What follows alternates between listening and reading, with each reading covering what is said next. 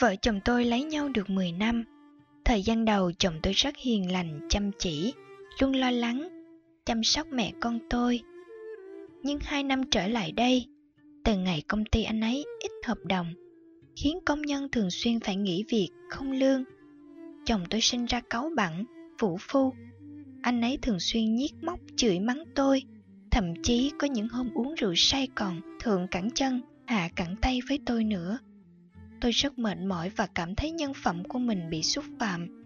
Tôi có nên từ bỏ người chồng vũ phu này không?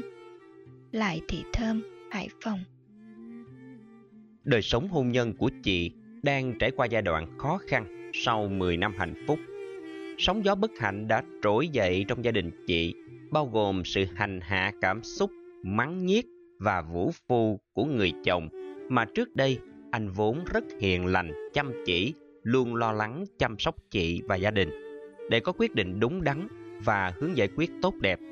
Dựa vào bài kinh bốn sự thật, tứ đế, tôi khuyên chị hãy bình tĩnh xem xét vấn đề của gia đình chị theo bốn bước như sau.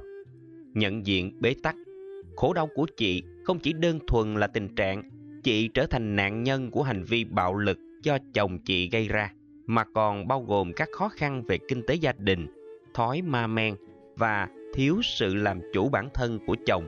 Nhận diện khổ đau của chị trong tương quan với các nguyên nhân đổi tính của chồng. Vấn đề không đến nỗi quá bi đát, để phải ly dị sau một thập niên chung sống. Truy tìm nguyên nhân. Qua tâm sự của chị, sự cáu bẩn, vũ phu của chồng chị không phải do tính tình cục súc thô lỗ, tính gia trưởng hay sự ghen tuông của anh ấy như phần lớn các bạo lực gia đình thông thường. Nguyên nhân chính là do anh ấy đang đối diện với nguy cơ bị thất nghiệp, dẫn đến tình trạng buồn chán, thất vọng, làm bạn với ma men. Khi sự tuyệt vọng kết bạn với rượu thì khó ai có thể giữ được nhân cách của mình. Huống hồ chồng chị đã đính hôn với hai thứ này gần hai năm trời, mà lẽ ra chỉ nên nhận diện sớm hơn để giúp anh ấy vượt qua chướng duyên. Sự phục hồi hạnh phúc gia đình Niềm tin về sự phục hồi tình trạng hạnh phúc gia đình chị có thể giúp chị phát huy vai trò quan trọng của chị như người cứu tinh hôn nhân. Hiện tại, cảm giác mệt mỏi và nhân phẩm bị xúc phạm sẽ làm cho chị không buồn nghĩ đến giải pháp mà chỉ đào tẩu khỏi bế tắc. Sau mỗi lần đào tẩu, cảm giác thất bại sẽ làm chị nhìn đời bằng lăng kính tuyệt vọng như chồng chị cách đây hai năm. Đây là điều nên tránh.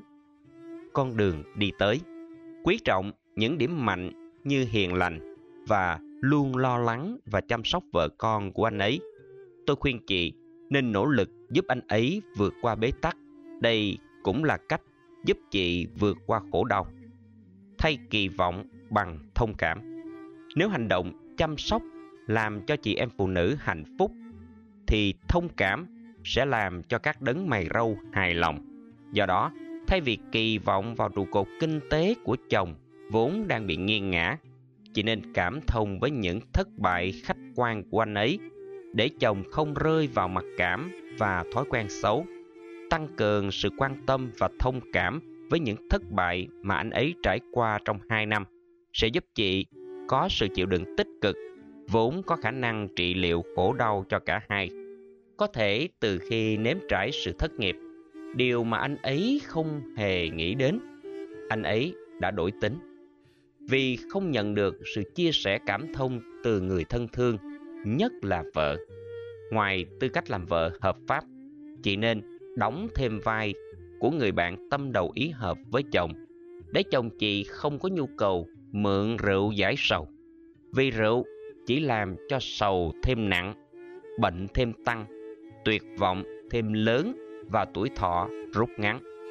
Lấy ngắn nuôi dài. Hai năm kể từ khi công ty anh ấy ít hợp đồng, cắt giảm biên chế, nghỉ việc không lương, khó khăn của công ty anh ấy không hề thuyên giảm. Thay vì ngồi không ở nhà chờ sự phục hồi công việc từ khủng hoảng tài chính toàn cầu, chị hãy khéo léo cùng bàn với chồng tìm một việc thứ yếu khi công việc chính yếu chưa thể khởi động lại được ngồi chờ đợi tình trạng phục hồi công việc quá lâu sẽ làm cho người chờ đi từ chán nản đến tuyệt vọng. Trong lao động, dù chưa xứng với khả năng, ta cảm thấy phấn chấn và yêu đời hơn vì biết mình có hoặc vẫn còn giá trị. Cảm giác vô dụng sẽ làm cho người thất nghiệp có thái độ bất cần đời, thậm chí trì chiết và bạo lực với người thân thương, như phản ứng giận cá chém thớt.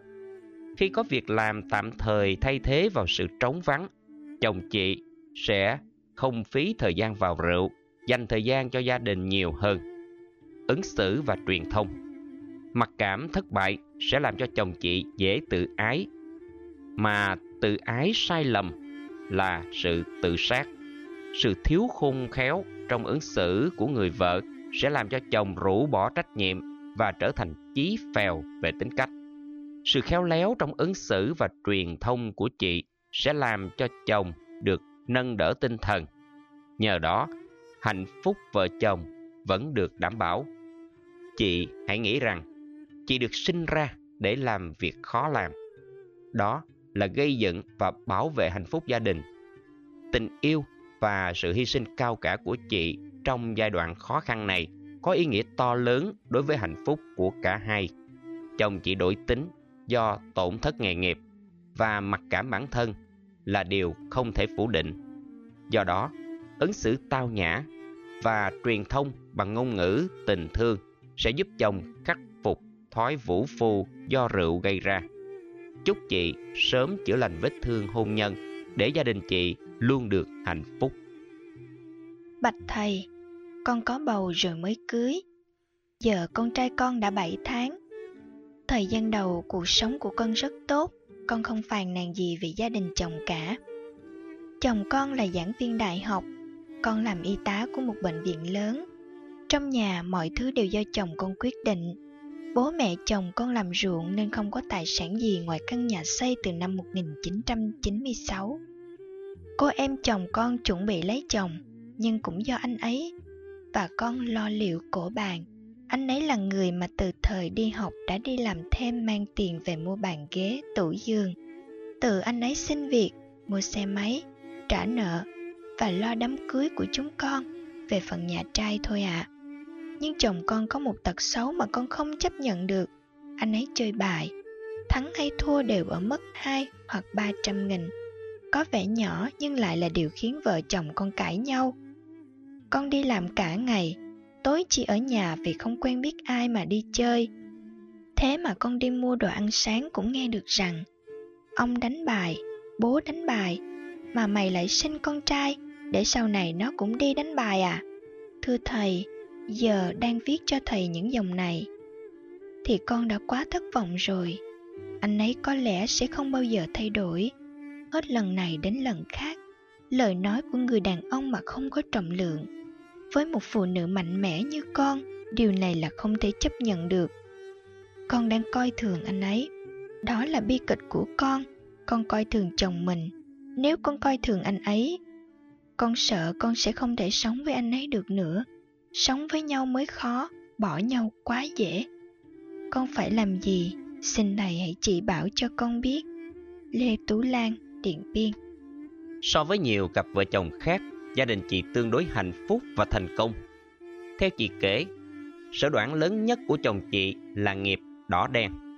Khách quan mà nói, chồng chị là người đàn ông khá tốt, có tinh thần tự lập cao, biết vượt qua các gian khó, không có thói nhậu nhẹt, không có thói ong bướm, lại có lòng quan tâm, nhiệt tình giúp đỡ các thành viên trong gia đình. Là một người vợ mạnh mẽ, chị muốn chồng trở thành người hoàn hảo. Đó là điều tốt. Tuy nhiên, phải thấy rõ ràng việc kỳ vọng quá nhiều vào sự từ bỏ thói quen nghiện cờ bạc của chồng mà chị dần dần ghét bỏ và chán anh ấy là điều không nên. Vì có tính cầu toàn, chị đã quá xét nét anh ấy. Càng xét nét với tâm, coi thường anh ấy, vợ chồng chị càng rơi vào bất hòa, thường xuyên cãi nhau. Có khả năng dẫn đến sự đổ vỡ gia đình để tìm kiếm giải pháp thích hợp giúp chồng vượt qua máu đỏ đen để gia đình được êm ấm và hạnh phúc. Chị nên suy ngẫm một số điều sau đây. Đừng cường điệu hóa vấn đề. Khi quan trọng hóa một vấn đề như thói cờ bạc của chồng, chị có thể có khuynh hướng cường điệu hóa sự bất hạnh của chị và cả chồng. Thái độ này không chỉ làm chị bị tổn thương, mà còn làm cho chồng tự ái nặng. Sự tổn thương thái quá và tự ái sai lầm chính là sự tự sát. Bình tâm mà suy xét, nếu thắng và thua không quá 200.000 đồng, thì lòng tham này đâu đến nỗi là không chấp nhận được. Đến độ chị phải thốt lên rằng đã quá thất vọng và cường điệu hơn khi chị khẳng định chị sẽ không thể sống với anh ấy được nữa. Bỏ chồng vì chồng có một tính xấu, e là chị quá khắc khe. Đành rằng máu hơn thua thuộc về lòng tham, mà lòng tham thường thì không có đáy, nhưng sẽ là sai lầm nếu chị quả quyết rằng anh ấy không thể bỏ nghiệp xấu này. Định kiến là một sai lầm về nhận thức. Sống với định kiến, chị sẽ thụ động và chấp nhận số phận an bài. Do vậy, không muốn nỗ lực giúp chồng vượt qua máu đỏ đen. Thay vì phán như đinh đóng cột rằng anh ấy sẽ không bao giờ thay đổi, chị nên khéo léo khuyên can để chồng vượt qua thói xấu này. Hy vọng một giáo viên luôn giảng dạy điều hay lẽ phải cho học trò. Những cái tốt của anh ấy sẽ lấn át dần và chiến thắng cái xấu, tệ đánh bài Phương pháp đúng cộng với niềm tin và lòng thương yêu chồng sẽ giúp chị thành công. Chính bỏ làm mười. Trong tương quan gia đình và xã hội, lối ứng xử chính bỏ làm mười sẽ tạo ra sự yên ấm, nể trọng, thương yêu và nâng đỡ nhau trong đời sống hạnh phúc. Thực tập lối sống này, thay vì càng kẹt, vạch vẽ và nuốt nhau bằng vũ khí mồm miệng, hai bên sẽ không chấp nhặt và bắt chẹt nhau, không đẩy nhau vào chỗ bế tắc.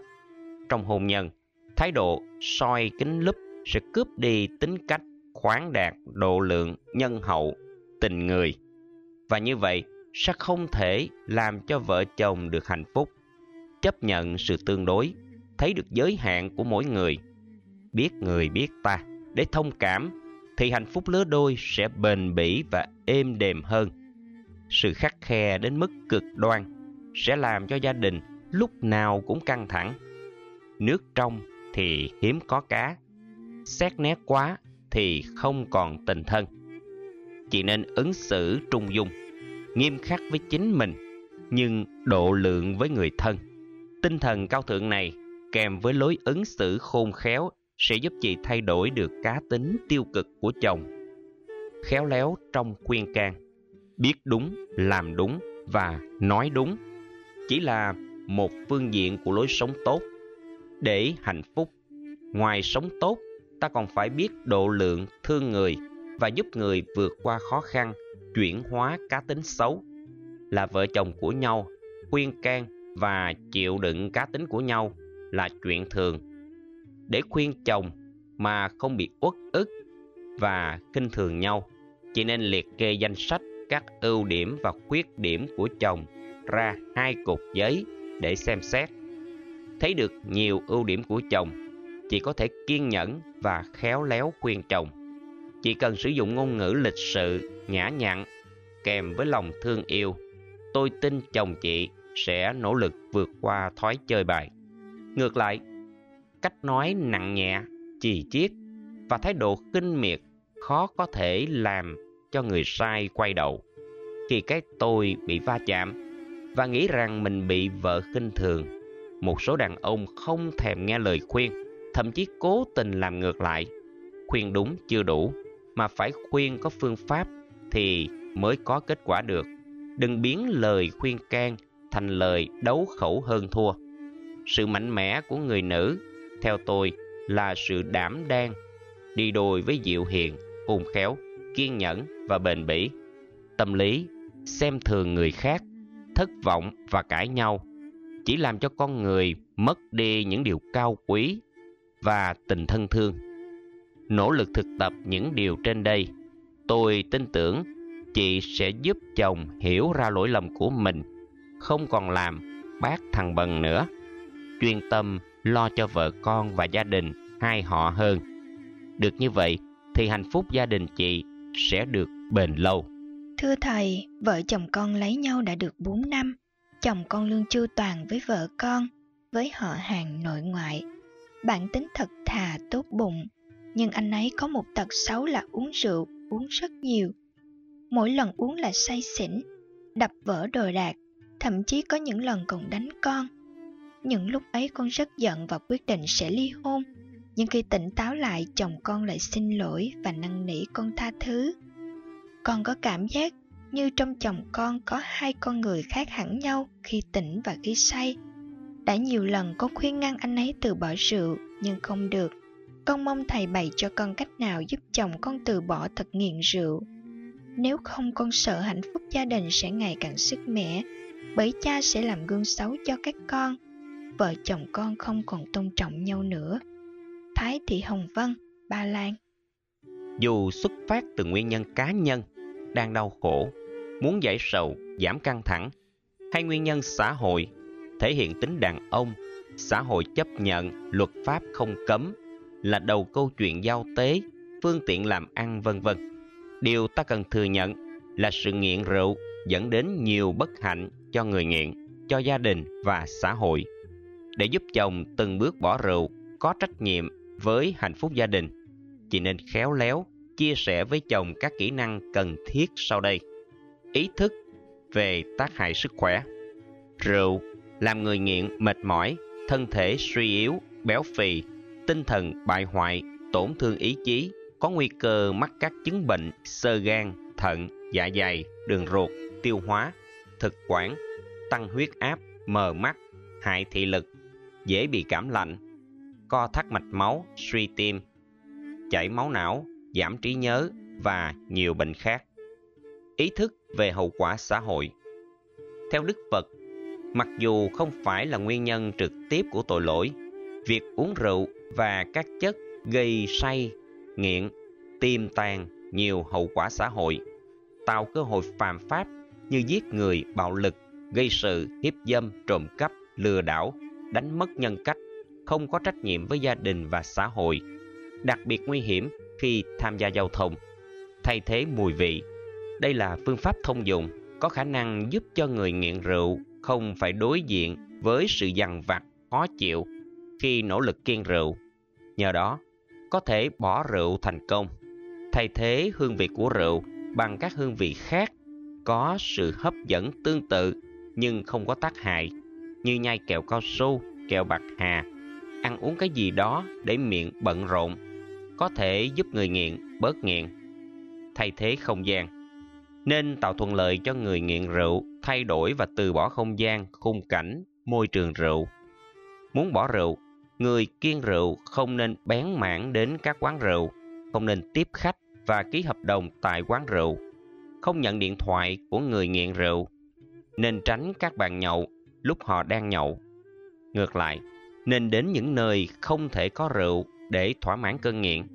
Đến giờ nghiện rượu thì nên làm các công việc khác như chơi thể thao, đi xem phim, tham gia các hoạt động xã hội công ích, rời khỏi không gian của rượu thì con nghiện sẽ có thể từ từ bỏ được rượu.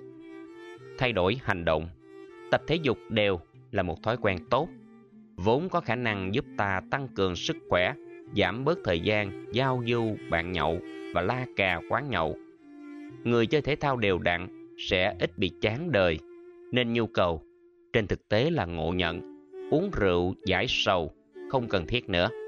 Người có sức khỏe sẽ làm được nhiều việc hữu ích cho gia đình và xã hội hơn. Thực tập buông xả, rộng lượng và tha thứ. Khi không quá bận lòng với những cảnh nhân tình thế thái, ta sẽ không bị chán nản tuyệt vọng. Nhờ đó, không có cớ để mượn rượu giải sầu khi tâm trở nên rộng lượng, ta dễ tha thứ lỗi lầm của mọi người. Nhờ đó, không để bụng để dạ những chuyện mang lại bất hạnh cho ta. Việc thực tập ba đức tính trên có khả năng rũ bỏ những nỗi buồn và khổ đau của con người trong các tương quan xã hội. Khi giải phóng được nỗi buồn đau, tuyệt vọng và bất hạnh, ta sẽ dễ dàng bỏ rượu hơn. Nhìn chung, ngoài những nỗ lực tư vấn và hỗ trợ tinh thần của chị dành cho chồng.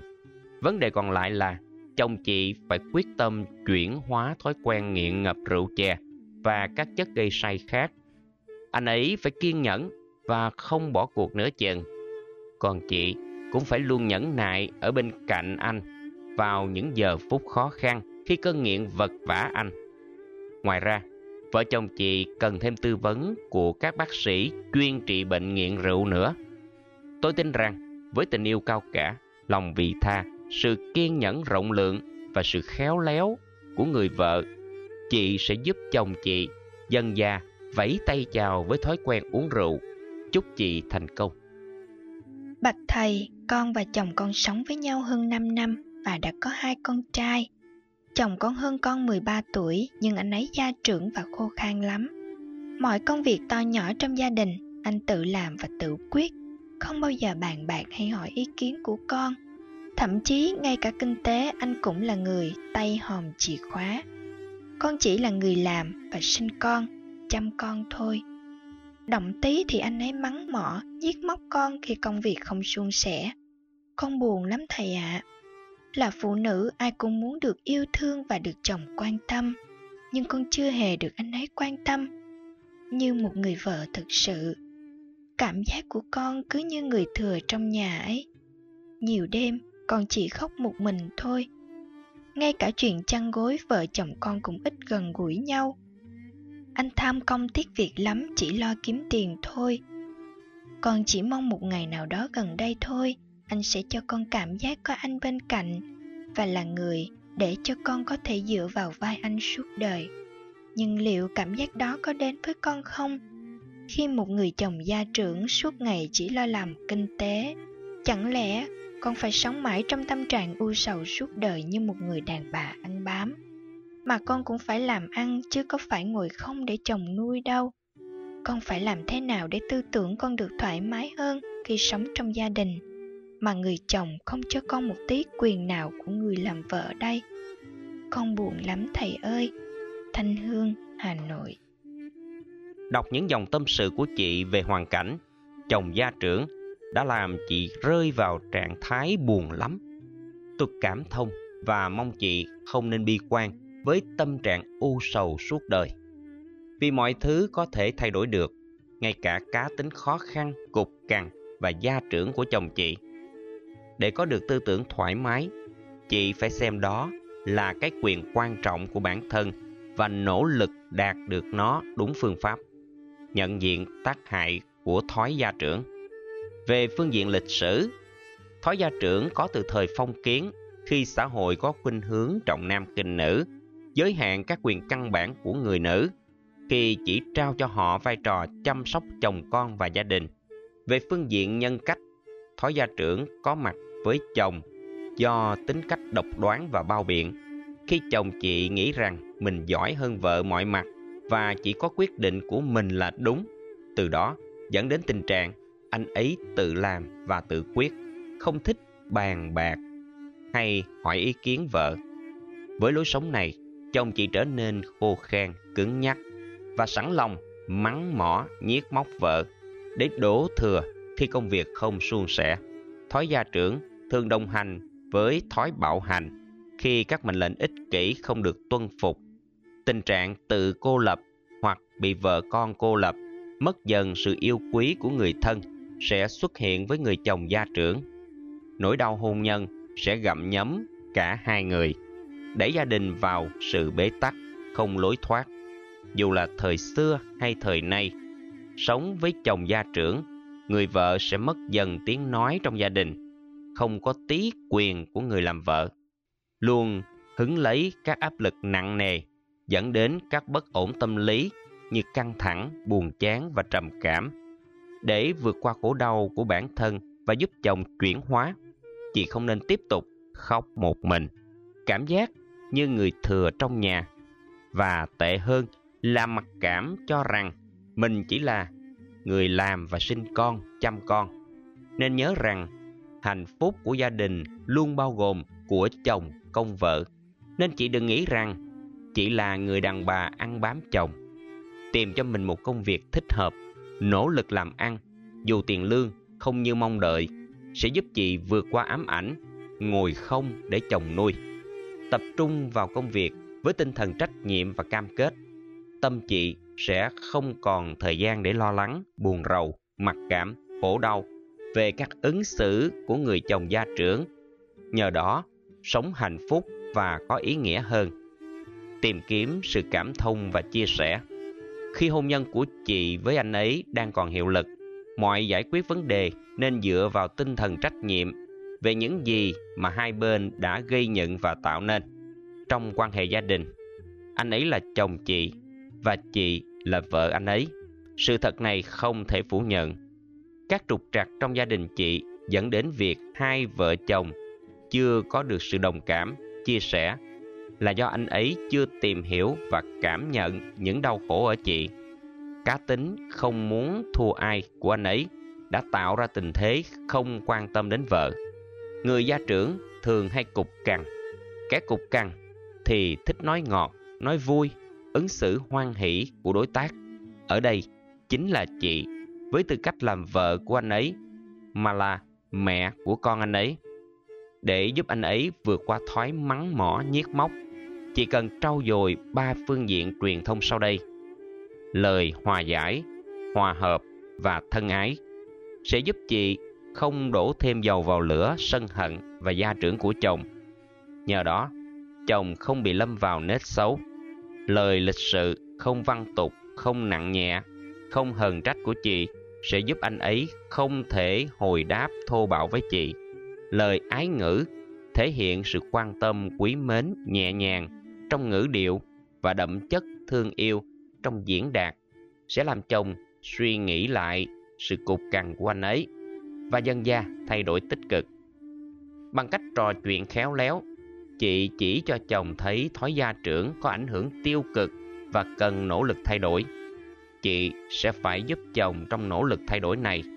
Khi truyền thông và góp ý với chồng, chị nhớ đừng quên nở những nụ cười thật tươi, duyên dáng, hoan hỷ với chồng. Điều này sẽ giúp chồng chị hài lòng và hạnh phúc với lời lẽ dịu hiền và dễ thương của vợ. Nhu thắng cương là sự thật đã được chứng minh. Chị nên tận dụng phương pháp này.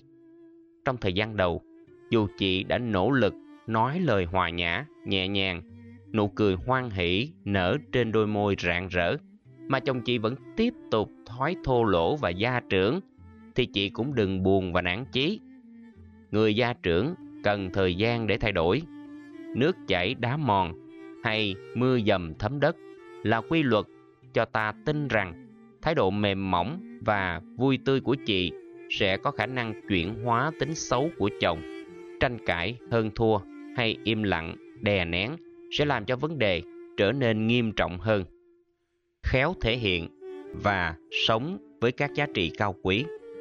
Giá trị cao quý nhất của phụ nữ là nhân cách và phẩm chất thể hiện và duy trì các phẩm chất có giá trị này chị xứng đáng đón nhận sự quý trọng của chồng chị cần khéo léo nâng cao vị thế của mình trong gia đình bằng việc nâng cao kiến thức trình độ hiểu biết kỹ năng làm vợ làm mẹ để tăng kiến thức và trình độ hiểu biết chị có thể tham dự các lớp kỹ năng sống hạnh phúc tham gia các câu lạc bộ phụ nữ chia sẻ với những người phụ nữ có kinh nghiệm nhờ đó chị sẽ có thêm sự chững chạc trong việc thay đổi tình thế gia đình.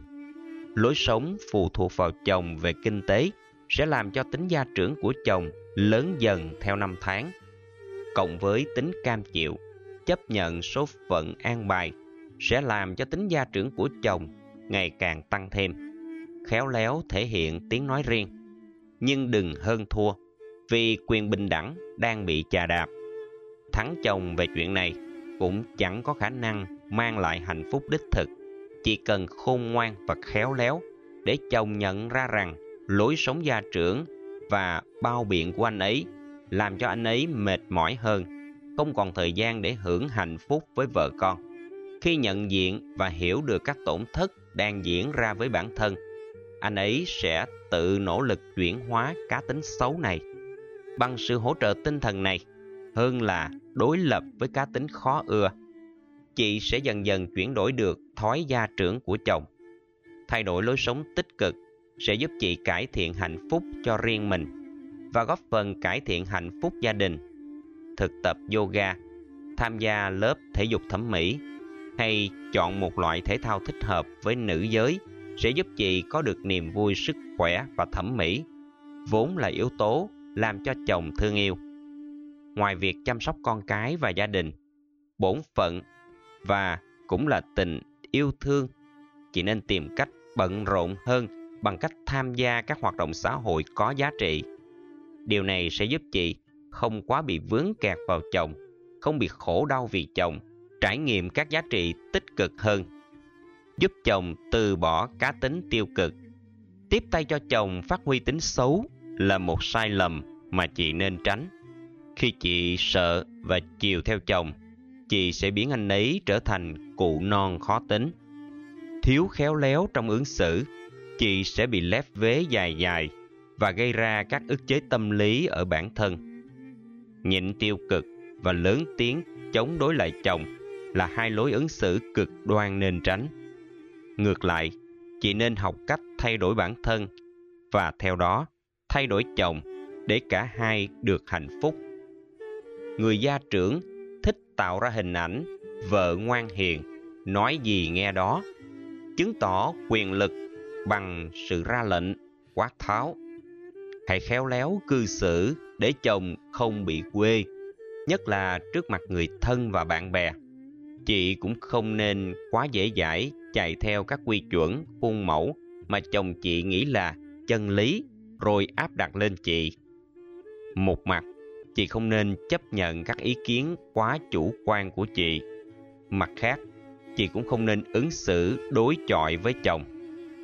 Chị cần chia sẻ rằng lối sống khắc khe, tham công tiếc việc, chỉ lo kiếm tiền của anh ấy đã góp phần giết chết hạnh phúc mỗi giờ. Khéo đặt chồng vào hoàn cảnh của chị để chồng sớm hiểu và thông cảm với những khổ đau mà chị đã chịu đựng. Điều quan trọng là giúp chồng nhận ra rằng lối sống của anh ấy là có vấn đề, rất vô lý và không thể mang lại hạnh phúc cho chính anh ấy. Vì quá mỏi mệt và căng thẳng, huống là mang lại hạnh phúc cho vợ con. Bằng mọi giá, đừng khơi dậy sự tự ái và cơn nóng giận của chồng. Cũng đừng tạo cơ hội cho chồng tiếp tục gây hấn với chị. Do đó, chị không nên chỉ trích, đối chọi, kháng cự như cuộc đấu tranh giành quyền bình đẳng. Bình tĩnh với sức chịu đựng, mềm mỏng trong tính cách, khôn khéo ứng xử, chị sẽ thành công trong việc thay đổi cá tính tiêu cực của chồng. Tập phớt lờ như không nghe thấy gì khi chồng thái quá, để không làm cho xích mích trở nên nghiêm trọng hơn. Duy trì phẩm chất tốt, đức tính hy sinh, tiếp tục nỗ lực không ngừng trong việc thay đổi tính cách của chồng. Tôi tin rằng, trước sau gì, chị cũng vượt qua được các thử thách này. Tìm sự giúp đỡ tích cực từ gia đình. Gia đình là điểm tựa tinh thần quan trọng cho các thành viên dưới một mái nhà. Chồng chị cũng không phải là một ngoại lệ. Sau khi đã tự nỗ lực cải thiện tình hình, giúp chồng nhận ra thói gia trưởng đang làm hạnh phúc vợ chồng rạn nứt mà không thành công, chị có thể khéo léo tìm kiếm sự giúp đỡ tích cực từ phía gia đình chồng. Chia sẻ với người thân mà chồng chị kính trọng lắng nghe. Các góp ý của người thân được quý trọng này sẽ làm chồng chị nhận ra được sự thái quá trong ứng xử, tự kiểm điểm, rút ra các kinh nghiệm quý báu. Nhờ đó, hướng đến sự thay đổi tích cực có thể. Các thay đổi mà chồng chị cần tiến hành là thể hiện sự quan tâm chăm sóc đến vợ hơn, chia sẻ cuộc sống lứa đôi, thừa nhận các quan hệ gia đình với sự quý trọng sẽ giúp chồng chị có các ứng xử thích hợp. Từ bỏ thói gia trưởng không bao giờ là quá muộn. Tuy nhiên, chị không nên kỳ vọng vào thời gian thay đổi quá nhanh của chồng. Do đó, đang khi nhận được sự giúp đỡ tích cực của người thân, chị nên thể hiện sự nhún nhường, kiên nhẫn và khéo léo hơn để đón nhận được sự thay đổi từ chồng. Ngay cả trong tình huống hỗ trợ của người thân vẫn chưa có kết quả, thì chị nên cố gắng thêm nữa. Dành nhiều thời gian trò chuyện, nhỏ nhẹ góp ý và xây dựng. Hạnh phúc gia đình chỉ có thể đạt được khi cả hai tôn trọng nhau, bỏ đi các dị biệt, biết lắng nghe lẫn nhau. Nếu chỉ có một người quyết định tất cả tất tần tật, thì không thể có hạnh phúc lứa đôi và cũng không phù hợp với lối sống lứa đôi, vốn tương thân và tương thuộc, từ bỏ tính áp đặt, độc đoán, làm quen với cách chiều ý người khác sẽ giúp cho cuộc sống trở nên hài hòa và hạnh phúc. Chiều chuộng nhau là một hạnh phúc trong hôn nhân. Giúp chồng hiểu được điều này chính là cách bản thân giúp chị vượt qua bất hạnh. Chúc chị sớm vượt qua những phiền não và tái xây dựng hạnh phúc gia đình bền vững. Bạch thầy, hai năm nay con có một nỗi khổ sở không biết chia sẻ cùng ai. Có những lúc con tưởng không thể chịu đựng được nữa, chỉ mong ly dị cho nhanh để khỏi phải suy nghĩ dằn vặt. Nhưng nhìn hai con gái bé bỏng, con lại không nỡ lòng nào chia cắt gia đình. Bố mẹ chồng và em gái của chồng con chơi cờ bạc, nợ nần đầm đìa. Chồng con lúc đầu giấu con đi vay tiền họ hàng và người quen để trả nợ cho bố mẹ và em. Nhưng dần dần những khoản nợ lớn hơn nên không ai cho vay nữa. Chồng con về lấy sổ đỏ đi cầm cố vay tiền trả nợ. Rồi bao nhiêu tiền chồng con kiếm được cũng dồn cả vào việc trả nợ cờ bạc của nhà chồng. Con giận vì mất tiền đã đành, nhưng giận hơn nữa vì chồng giấu giếm, lừa dối sau lưng con. Con mới sinh cháu nên nghĩ làm ở nhà chăm bé, không kiếm được tiền, nên gia đình nhà chồng coi thường con. Họ nói con đừng có nói này nói nọ, tiền là do con trai họ làm ra, họ hoàn toàn có quyền tiêu.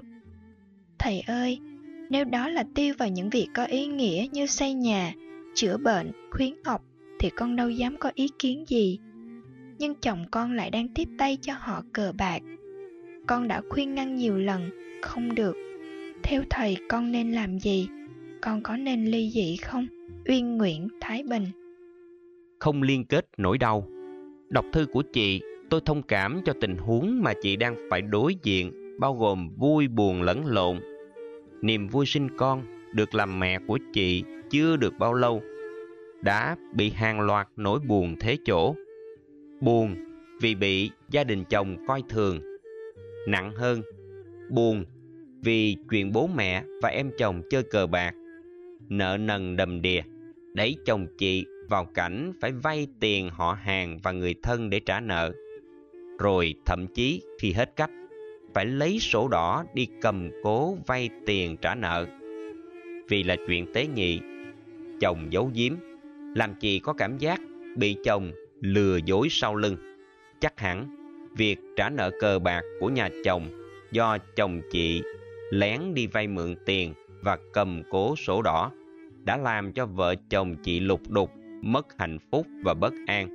Dù thông cảm với chị song lối suy nghĩ bị coi thường và bị lừa dối làm chị quyết định mong ly dị cho nhanh để khỏi phải suy nghĩ dằn vặt là một hành động vội vã, dồn đẩy chồng chị vào bế tắc, vốn có thể làm cho vấn đề trở nên căng thẳng và không giải quyết được tận gốc rễ. Chị cần nhận ra rằng vì thương và giúp đỡ thiếu sáng suốt, chồng chị đã vô tình tiếp tay cho thói nghiện cờ bạc của cha mẹ và em chồng. Trong tình huống này, chị nên hợp tác cùng chồng, giúp gia đình chồng vượt qua được con ma tham và thiếu sáng suốt này tạo thêm căng thẳng cho tình huống bất hạnh không phải là quyết định sáng suốt. Do đó, đừng để bất hạnh này chấp nối cho khổ đau khác có mặt theo sau. Hãy khéo léo khoanh vùng nỗi đau để vợ chồng chị có đủ bình tĩnh và sáng suốt cần thiết cùng vượt qua thử thách cờ bạc và nợ nần của phía gia đình chồng.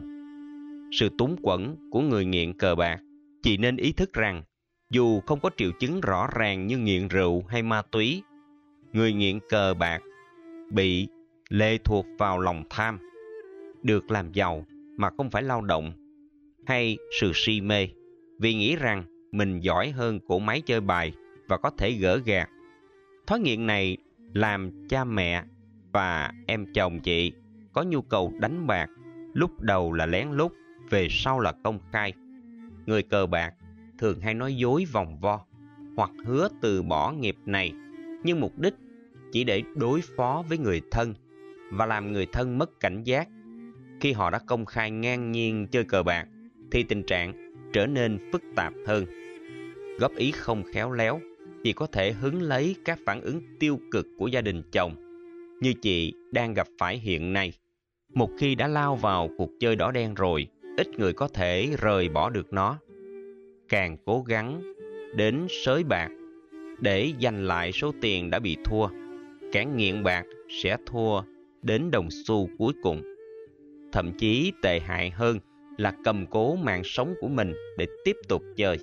Dù có ý thức, khi lao vào thói quen này, kẻ cờ bạc đánh mất sự kiểm soát bản thân.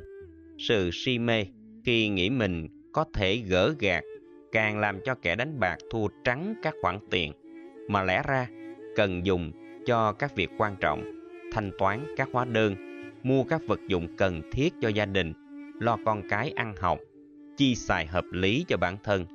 Càng tiếc số tiền đã thua, người đánh bạc do si mê tự an ủi mình rằng phải tiếp tục đánh bạc với số tiền lớn hơn để có thể tìm lại vận may. Vòng lẫn quẩn, thua lại cứ thua. Hết keo này sang keo khác đã làm cho người đánh bạc đi vay, cầm cố, thế chấp tài sản, lừa dối, ăn cắp tiền bạc tài sản của người thân để được tiếp tục đánh bạc và cúng tiền không đốt nhang cho sòng bạc. Cùng chồng giúp người thân vượt trở ngại. Chồng chị cần lắng nghe một cách nghiêm túc và chân thành những lời khuyên xuất phát từ tình thương của chị dành cho anh và gia đình anh. Anh ấy cần thấy rõ việc tiếp tay cho cha mẹ và em gái đánh bài sẽ dẫn đến tình trạng đánh mất những gì được vun đắp với biết bao thời gian và công sức. Tâm lý con bạc rất phức tạp. Mỗi con bạc có lòng tham và sự si mê riêng. Huống hồ, cha mẹ và em gái đã trở thành liên minh cờ bạc thì việc tách họ ra khỏi nghiệp này đòi hỏi nhiều nỗ lực hơn. Do đó, để giúp gia đình chồng chị vượt qua thói quen bác thằng bần này, chị cần có cách khuyên và tác động người thân một cách khéo léo. Vì cha mẹ chồng và em chồng dễ cảm thấy họ bị xúc phạm. Việc góp ý với họ nên để chồng chị phụ trách. Chị không nên trực tiếp khuyên nhằm tránh tình trạng chị bị xem là khó chịu và ngăn cản quyền được chơi bài của họ. Gián tiếp, giúp gia đình chồng nhận ra được các khó khăn như nợ nần gia tăng là cách giúp chồng trở nên sáng suốt trong việc giúp đỡ người thân, đúng tình huống và đúng việc. Điều quan trọng không phải là lý luận phải trái với cha mẹ chồng và em chồng, mà là khéo léo giúp chồng hiểu được rằng anh ấy cần sự giúp đỡ từ chị để cả hai cùng giúp đỡ cha mẹ và em chồng một cách có hiệu quả. Sự khéo léo, khôn ngoan, sâu sắc trong truyền thông và ứng xử là rất cần thiết. Không để ý đến phương tiện tế nhị này, thiện chí của chị có thể bị đánh giá là một cơn ác mộng. Tìm kiếm các trợ giúp tích cực. Nếu vướng vào cờ bạc là một sự dễ dàng của lòng tham, thì từ bỏ cờ bạc là nhiệm vụ bất khả thi đối với nhiều người thiếu sáng suốt. Một gia đình có ba người nghiện cờ bạc lại càng khó hơn nữa. Đang khi người cờ bạc không ai khác hơn là cha mẹ chồng và em chồng, chán nản bi quan, hờn trách và đòi ly dị sẽ không giúp chị có đủ kiên nhẫn để làm việc đáng làm.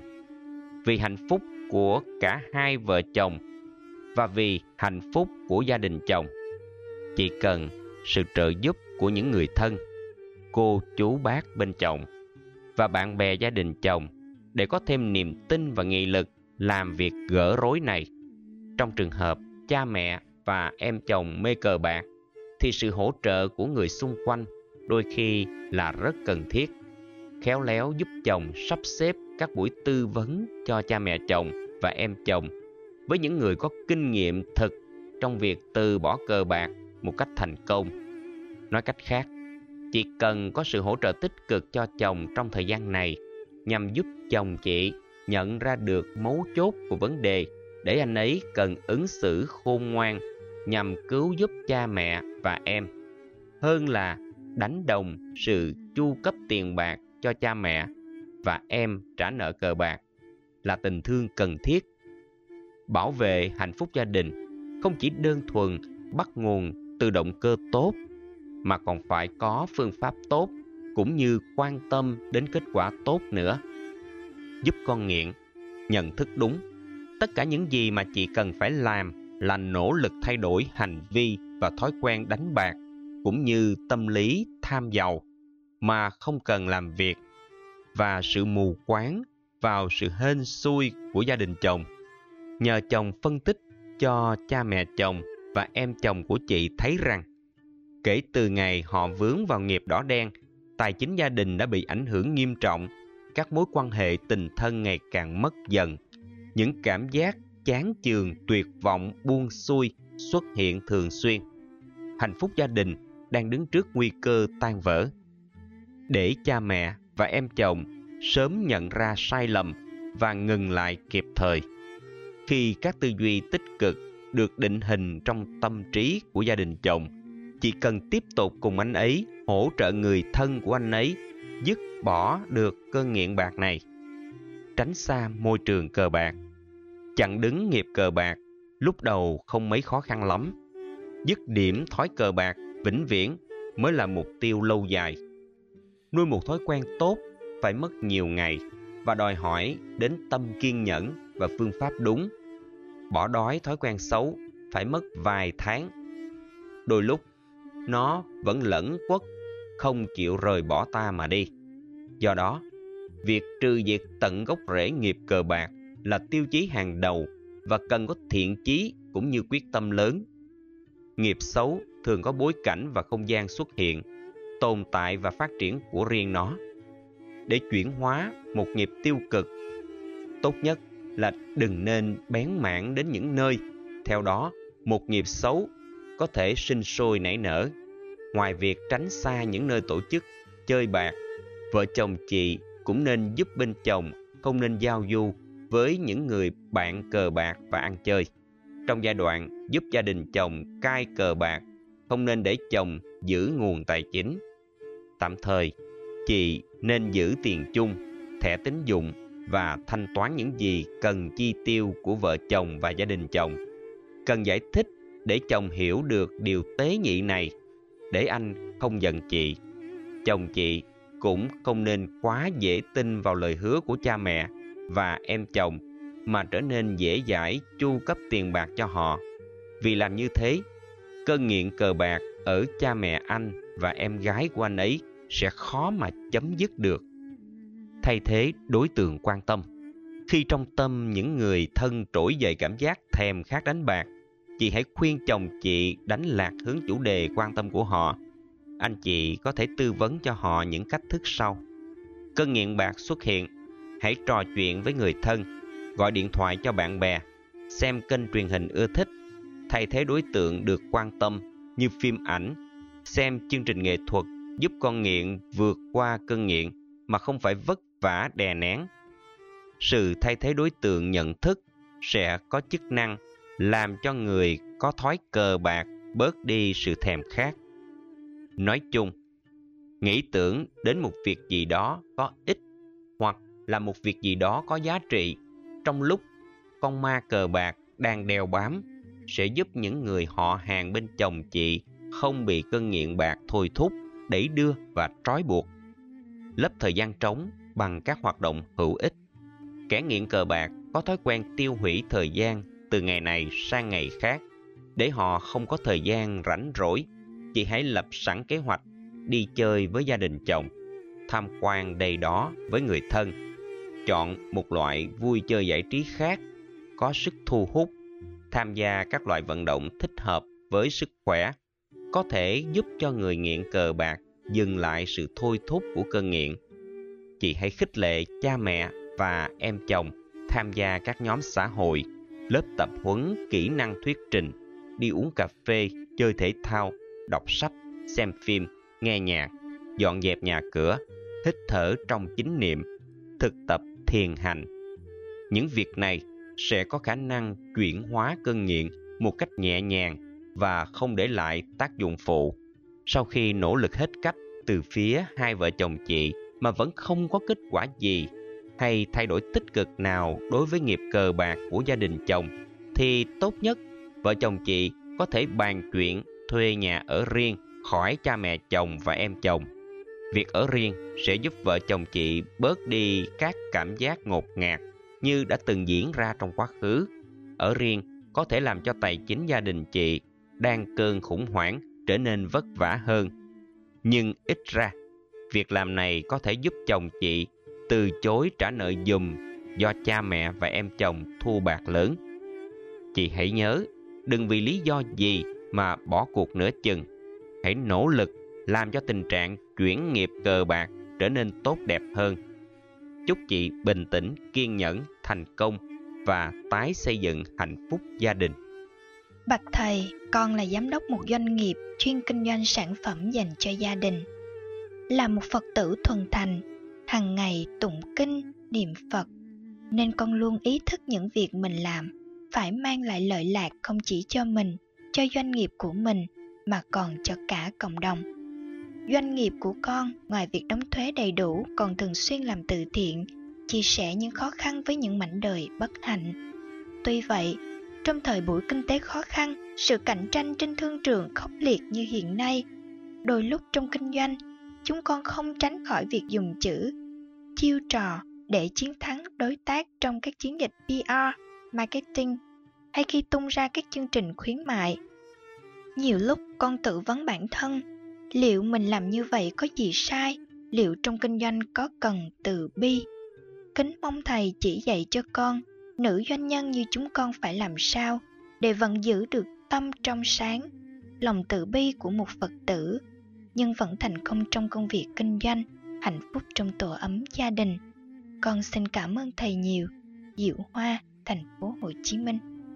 Là một doanh nghiệp, Phật tử, việc đóng thuế đầy đủ và thường xuyên làm từ thiện là một tấm gương tốt cần được tán dương. Trong kinh doanh, các hoạt động PR marketing và khuyến mãi là các hoạt động hợp pháp. Vấn đề đáng quan tâm là doanh nghiệp có làm việc đó bằng cái tâm chân thật, bất hư hay không. Để giữ được tâm trong sáng trong kinh doanh thành công, góp phần xây dựng hạnh phúc gia đình và đóng góp cho xã hội, các doanh nghiệp nên xem xét một số tiêu chí sau đây. Chữ tâm trong kinh doanh Tâm trong sáng trong kinh doanh là một phương diện đạo đức trong kinh doanh. Khi có tâm, doanh nghiệp sẽ biết tôn trọng luật pháp, không dùng thủ đoạn thấp kém để qua mặt hoặc tiêu diệt đối thủ. Bản chất của kinh doanh là làm giàu, làm giàu hợp pháp và hợp đạo đức là điều được Đức Phật khích lệ và đề cao. Đành rằng, lợi nhuận là kết quả mong đợi của kinh doanh đúng cách, nhưng lợi nhuận không phải là tất cả. Chạy theo lợi nhuận mà bất chấp tất cả chỉ tạo ra những rủi ro đáng tiếc cho mình và khách hàng mà thôi. Học thuyết duyên khởi của Phật giáo cho chúng ta thấy sự có mặt của cái này dẫn đến sự có mặt của cái khác và ngược lại. Khi mậu dịch tự do được mở cửa, sự có mặt của các doanh nghiệp cùng kinh doanh một mặt hàng cũng gia tăng, góp phần dẫn đến cạnh tranh trong thương trường. Khi kinh doanh, Người Phật tử không nên xem người kinh doanh cùng mặt hàng là đối thủ loại trừ. Không nên khởi lên tâm lý cạnh tranh thiếu lành mạnh. Cạnh tranh lành mạnh là một động lực giúp các bên cùng phát triển. Khi trong thị trường có nhiều nhà sản xuất một mặt hàng, thì người tiêu dùng được nhiều lợi ích, chẳng hạn trả tiền ít hơn, nhưng được sử dụng một sản phẩm có cùng chất lượng và giá trị. Xem sự đa dạng và khác biệt không phải là mối đe dọa mà là một sự bổ sung doanh nghiệp phật tử sẽ đề cao được cái tâm trong sáng trong kinh doanh động cơ và mục đích trong sáng này sẽ giúp cho doanh nghiệp định hướng sản xuất và phục vụ khách hàng tốt hơn phụng sự chúng sinh trong kinh doanh cũng là một dạng thức cúng dường đức phật xuất phát từ tâm lý này đang khi kinh doanh với hỗ trợ của chương trình PR marketing và khuyến mãi. Doanh nghiệp, Phật tử không những không làm tổn hại tâm từ bi mà còn biết nỗ lực nối kết các doanh nghiệp thành liên đoàn cùng làm giàu cho đất nước, cùng đóng góp cho chúng sinh. Chân thật là đạo đức trong kinh doanh. Đạo đức trong kinh doanh của Phật giáo bao gồm không lừa dối trong kinh doanh, không bơm phồng các giá trị ảo trong quảng cáo, chân thật trong những gì cam kết. Và do đó, không nên sử dụng các chiêu trò để lấy lòng khách hàng. Phương pháp câu cá nơi có cá mà bất chấp luật lệ câu, phương pháp câu sẽ dẫn đến các hậu quả khó lường trước. Chân thật là cách tốt nhất để giữ hình ảnh và uy tín của doanh nghiệp đối với khách hàng cũ cũng như các khách hàng tiềm năng. Việc đảm bảo cung cấp sản phẩm tốt nhất cho thị trường sẽ làm cho sản phẩm của doanh nghiệp được thị trường tiếp nhận và tiêu thụ bền vững. Cung ứng ra thị trường những sản phẩm kém chất lượng chỉ để lại trong tâm trí người tiêu dùng ám ảnh không tốt về doanh nghiệp. Đây là yếu tố làm cho doanh nghiệp tự mình loại trừ và đào thải mình ra khỏi hệ thống thị trường tự do, vốn luôn có sự cạnh tranh khốc liệt và không tương nhượng.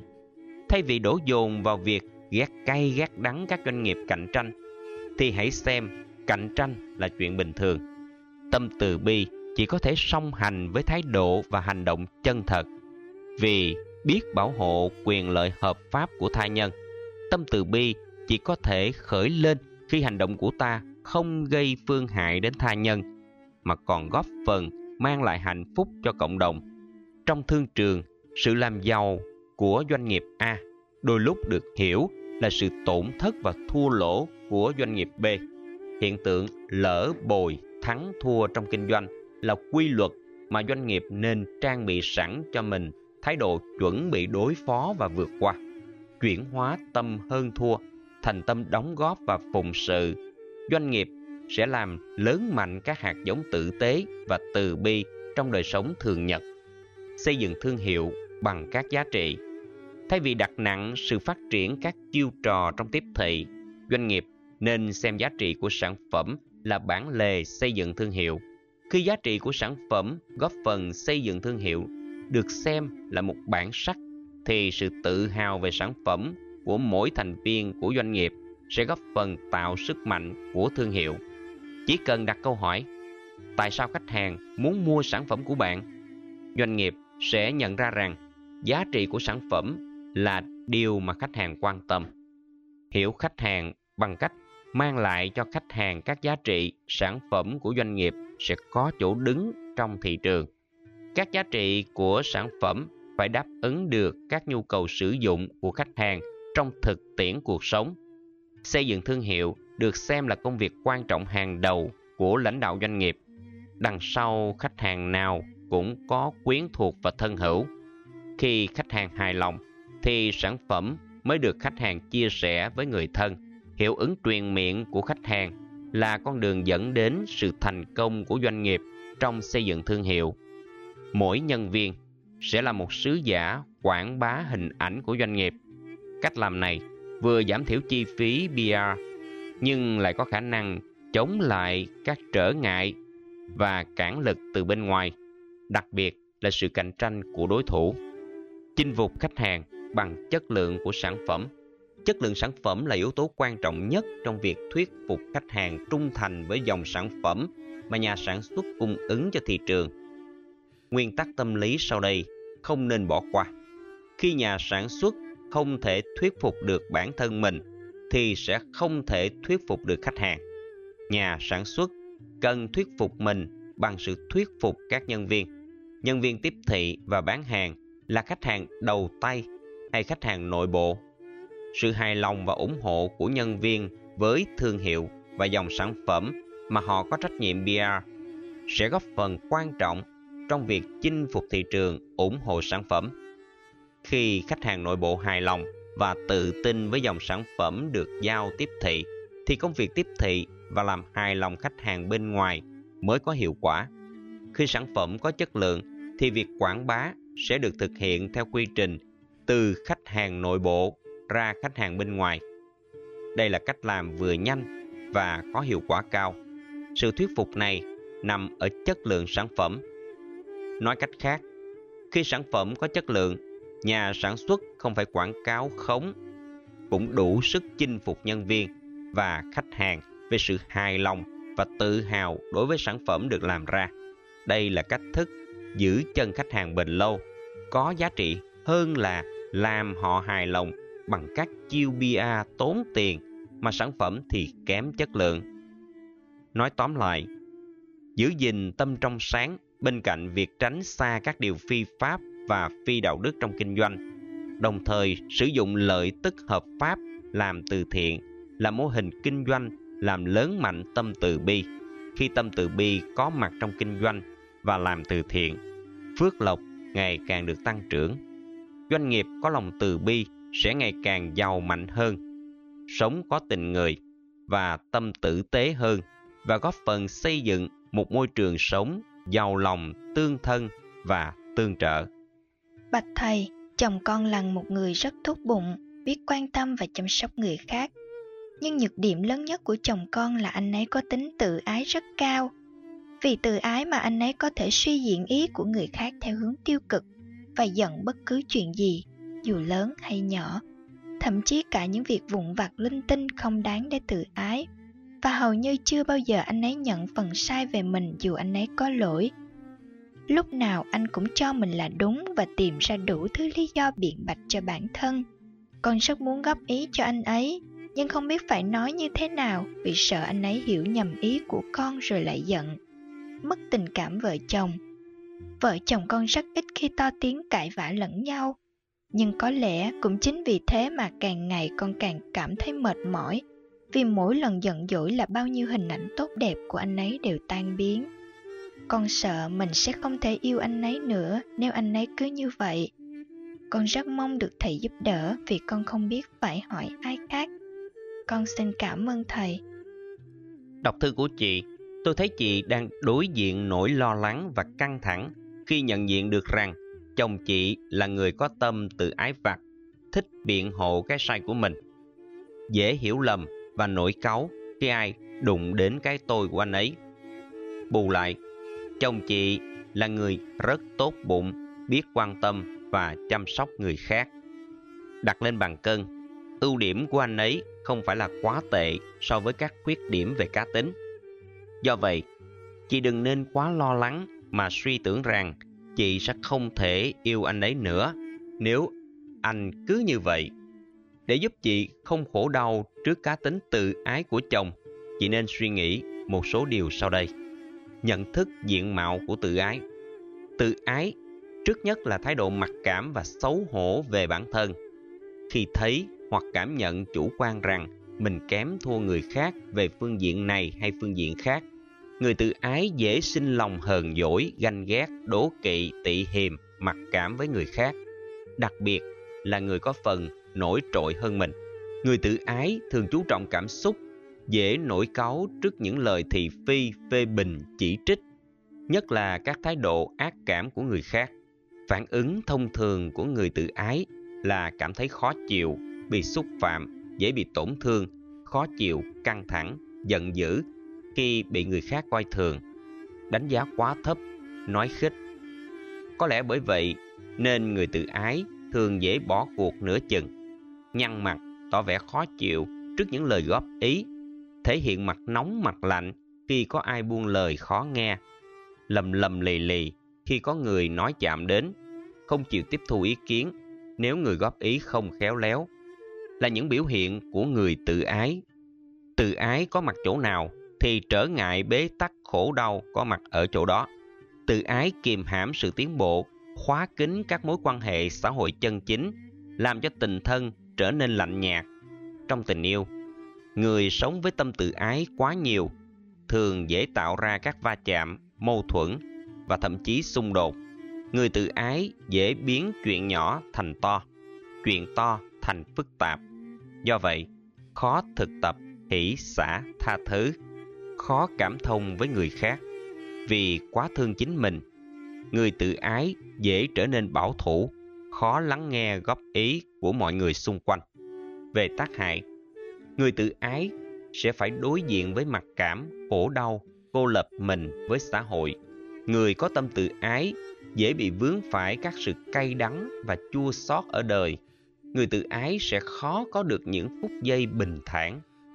Trong các khổ đau, khổ đau do lòng tự ái là thầm lặng và dai dẳng nhất. Do đó, muốn sống hạnh phúc thì đừng để lòng tự ái dẫn dắt, chi phối cuộc sống của bản thân. Chuyển hóa tự ái thành tự trọng. Bằng tình thương yêu chân thành, bằng sự khôn ngoan và khéo léo, bằng tất cả nhiệt huyết của một người vợ quan tâm đến chồng, chị hãy cố gắng giúp chồng chuyển hóa tâm tự ái, một tâm lý tiêu cực có tính hủy hoại, thành lòng tự trọng, một trạng thái tâm lý tích cực có khả năng bảo hộ và nâng đỡ hạnh phúc của con người. Khi tự ái núp bóng của lòng tự tôn, người tự ái sẽ sống với lòng tự trọng ảo.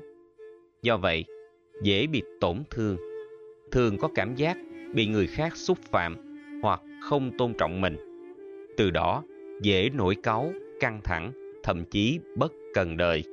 Người tự trọng biết đánh giá cao các giá trị nhân cách chuẩn mực mà mình có theo những tiêu chí được xã hội chấp nhận. Do biết tự trọng, nhiều người đã khéo giữ được phẩm chất và danh dự bản thân trong các tình huống dễ đánh mất chính mình. Vì tự ái nặng, nhiều người luôn sống với cảm giác bị bỏ rơi, bị phớt lờ, bị xem thường, bị ghét bỏ, rồi từ đó trở thành người khó tính, khó chịu hồi nào không hay. Người tự ái, cái gì cũng chấp vặt, không bỏ sót một thứ gì nhớ đến từng chi tiết và chấp rất dài dẳng. Khi chuyển hóa tính tự ái thành tự trọng, bạn sẽ thấy cuộc sống đáng yêu hơn. Quan hệ xã hội trở nên thiết thân hơn. Sự độ lượng và bao dung sẽ lớn hơn, dễ thiết lập tình thân thương hơn. Ranh giới của tự ái và tự trọng đôi lúc rất mong manh. Tự trọng là một hình thức biết thương yêu bản thân theo chiều hướng tích cực Nhờ đó, nhân cách của người tự trọng được trưởng thành theo năm tháng. Tự ái làm con người trở nên khép kín, cô đơn, buồn bã, chán nản, thất vọng và thậm chí là tuyệt vọng. Người có lòng tự trọng sẽ không gây tổn thương cho ai. Tôn trọng chính mình bằng lối sống văn hóa và đạo đức chuẩn mực sẽ giúp ta trở thành chân nhân, một nhân cách sống có giá trị, có lòng tự trọng tích cực con người tránh được các hành động không đáng làm. Tránh được ngàn năm bia miệng, không bị xã hội lên án. Người có lòng tự trọng thường biết giữ mình trước những cạm bẫy hấp dẫn đầy tai họa vì họ nêu cao ý thức đói cho sạch, rách cho thơm. Khi bị ai gây áp lực hoặc buộc phải làm những điều gì đó mang tính xấu xa, tội lỗi, phạm pháp, người có lòng tự trọng biết chối từ giữ tâm trong sáng, thanh cao. Người tự ái thường cảm thấy mình kém cỏi hơn người, nên dễ bị thái độ tự ti và mặc cảm chi phối. Từ đó, trong quan hệ xã hội, người tự ái không dám và không thích chơi với người thành đạt hơn, hạnh phúc hơn, thành công hơn mình. Người tự trọng ngược lại, biết thương chính mình, biết gạt bỏ những tâm lý mặc cảm, hòa mình với xã hội đúng chuẩn mực tôn trọng luật pháp, đạo đức, sống trong khuôn mẫu. Tự trọng vừa phải sẽ trở thành một nhân cách đẹp trong giao tế và ứng xử. Người có lòng tự trọng sẽ không muốn làm phiền ai, làm tổn thương ai, gây rắc rối và trở ngại cho ai, vì họ biết đặt mình trong tình huống của người khác để khéo ứng xử và giải quyết vấn đề. Tự trọng quá mức sẽ trở thành tự ái ngầm. Theo đó, nỗi khổ đau sẽ có mặt cũng nhiều không kém. Khi cái tôi khoác áo tự trọng, mọi ứng xử của bạn sẽ trở thành các phản ứng tự ái, gây ra sự khó chịu và phiền não đối với tha nhân. Hãy sống trong tương quan với người khác. Vì chồng chị là người tự ái và thích biện hộ nên khó nhận ra được các sơ suất và lỗi lầm nếu có của bản thân. Do vậy, để giúp đỡ anh nhận chân được sự yếu kém này, chị nên kiên nhẫn, khéo dẫn dụ để anh dần già làm quen với lối sống, biết đặt mình vào tình huống của người khác. Lấy mình làm ví dụ, những gì ta không muốn người khác bảo thủ và biện hộ thì ta cũng không nên ứng xử tương tự đối với tha nhân.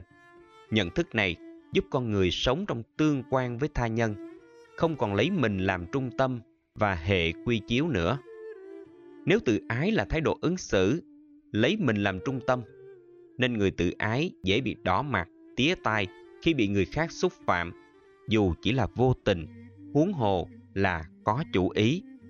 Thì tự trọng là thái độ biết đặt mình trong tương quan hai chiều với người khác, có tinh thần tương nhượng và tương thân. Lối sống cho mình là quan trọng, là trung tâm của các quan hệ. Có thể do lúc nhỏ được cha mẹ và nhiều người cưng chiều. Đến lúc trưởng thành, không còn được cung phụng, cưng chiều nữa. Muốn hạnh phúc, ta phải xóa bỏ tâm lý, coi mọi người không ra gì. Không tự đánh giá mình quá cao, không kênh kiệu, không tự đại, khó chịu. Chị nên giúp chồng nhận thức rằng mọi vật trên đời chỉ đóng vai trò chức năng. Không có ai là quan trọng quá mức, không có ai là thấp nhỏ quá mức đến độ không làm được việc gì. Do vậy, thay vì tự ái và mặc cảm, ta hãy sống hài hòa với tha nhân. Cái gì hay thì học, cái gì kém thì sửa, cái gì chưa hoàn thiện thì nỗ lực đạt cho được. Không bỏ cuộc giữa chừng, không thể hiện thái độ thờ ơ, không quan trọng hóa vấn đề, không kỳ vọng quá mức vào người nào, không thần tượng hóa ai, không chán nản, thất vọng, không tự ái làm liều, không cầu toàn thái quá, không đòi hỏi toàn hảo, không dễ dãi với mình, không khắc khe với người. Tất cả chỉ là sự tương đối. Chấp nhận sự tương đối, chị sẽ bớt khổ vì cá tính của chồng. Giúp chồng hiểu được sự tương đối, chồng chị sẽ thay đổi tính tình từ biện hộ phủ định thành thừa nhận và sửa sai. Nỗ lực cùng vượt qua chị hãy cố gắng giúp chồng nhận ra được rằng tự ái sai lầm là tự sát. Tự ái quá mức sẽ tổn thương sức khỏe, thể chất và tinh thần. Thực tập thái độ vô ngã, không quan trọng hóa chính mình, không quá nhạy cảm trước ứng xử của tha nhân. Ai nói động đến bản thân, ta vẫn thản nhiên, điềm tĩnh để vượt qua được tâm lý tiêu cực, chán nản, cô đơn, tuyệt vọng. Hãy giúp chồng chị tăng cường sự tự tin, không sợ hãi thị phi, không sợ sự thật, không sợ bị người khác soi mói, không sợ bị ai phê bình, không sợ đối diện với lỗi lầm, không sợ mất mát. Hãy cùng nhau xây dựng sự tự tin bằng lối sống tích cực. Hãy tập làm chủ cảm xúc, thái độ và hành vi của mình. Mỗi ngày, hãy dành đôi mươi phút trải nghiệm nội tại, đánh giá lại các sự việc và tình huống trong ngày mạnh dạn tự điều chỉnh những lỗi lầm và sơ suất. Đây chính là dấu hiệu của bản thân và sự tiến bộ nhân cách cần nuôi dưỡng sự quyết tâm cao độ. Được giao việc gì thì làm hết mình với tinh thần trách nhiệm làm xong việc gì rồi thì không nuối tiếc. Hãy khép chuyện quá khứ với quá khứ không hâm nóng các bất hạnh đã qua không nôn nóng vội vã đánh mất sự điềm tĩnh. Thực tập từng bước đi nho nhỏ nhằm hướng đến cái lớn hơn, biết tiếp xúc người thiện, biết giao du với người tốt, biết giúp đỡ người bất hạnh, biết học hỏi người thành công hơn mình. Chị hãy giúp anh thực tập. Hôm nào thành công được việc gì thì biết tưởng thưởng mình. Hôm nào thất bại thì không hành hạ cảm xúc bản thân. Xem tất cả những việc diễn ra trong đời là những bài học mà mình cần trải nghiệm qua.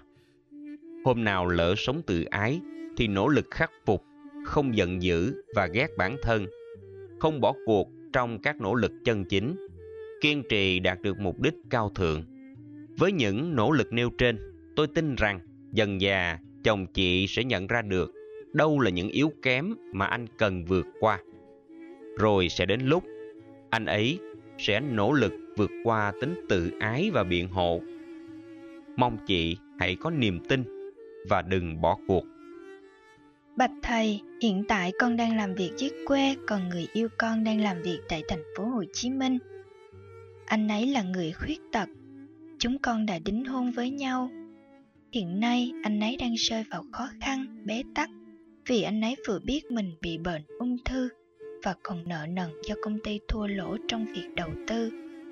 Con rất muốn chia sẻ động viên anh ấy trong hoàn cảnh khó khăn này, nhưng con không biết phải làm thế nào vì chúng con ở quá xa nhau. Con ở tận cà mau, còn anh ấy ở thành phố hồ chí minh. Con chỉ có thể gửi mail cho anh ấy, còn điện thoại hay nhắn tin, đôi lúc anh ấy quá bận hay cáu gắt làm con cũng rất buồn. Nhiều khi con gửi mail, anh ấy cũng không chịu hồi âm con rất mong sự giúp đỡ của thầy. Con thật sự rất lo lắng. Con cảm ơn thầy rất nhiều. Hoàng lan 1909 a gmail.com Những nỗi đau khổ mà chồng tương lai của chị gặp phải là những mắt xích, cái này kéo theo cái kia, theo công thức họa vô đường chí. Từ đó, làm cho anh ấy dễ rơi vào mặc cảm thân phận. Nếu không nỗ lực vượt qua, các mặc cảm sẽ dẫn đến tâm trạng chán nản, bế tắc, tuyệt vọng. Để giúp anh ấy vượt qua các mặc cảm như những thách đố, chị nên lưu tâm và truyền thông cho anh ấy bằng thư tay hoặc email những điều sau đây. Vượt qua mặc cảm ngoại hình Nếu không có quá trình huấn luyện từ vượt qua chính mình, người khuyết tật dễ bị mặc cảm ngoại hình chi phối. Đây là tâm lý tiêu cực làm cho đương sự để ý và lo âu quá mức về khiếm khuyết của cơ thể. Từ đó, dễ rơi vào trạng thái tiêu cực, từ cô lập mình với người thân và xã hội. Khuyết tật sẽ trở thành một thất thế nếu đương sự mặc cảm về nó. Nếu biết cách tận dụng lợi thế của khuyết tật như Nick, chàng trai không tay không chân, thì người khuyết tật sẽ trở nên đặc biệt hơn, được đánh giá cao hơn những người lành lặn gấp nhiều lần. Đừng phóng đại nhược điểm của cơ thể, đừng quá lo lắng và sầu bi. Đừng mặc cảm vì khuyết tật, vì như thế sẽ không thay đổi được điều gì. Lo lắng quá mức thực tế là một bệnh lý mà người mặc cảm tự hành hạ và biến mình thành nạn nhân của khổ đau và bế tắc. Nhận thức tích cực về luật bù trừ, mất cái này để được cái khác sẽ giúp ta vững vàng vượt qua bão dông trong cuộc đời mà ai cũng phải một lần hay nhiều lần trải qua. Trong mọi tình huống, đừng để mặc cảm khuyết tật chi phối cuộc đời. Cảm giác tiêu cực này chẳng có lợi ích gì cho bản thân Do vậy, nên nỗ lực vượt qua nó. Hãy nhận thức rằng cuộc đời vốn dĩ như thế. Thân phận con người do nhân quả chi phối, phải trải qua những cung bậc cần trải qua trong cuộc đời.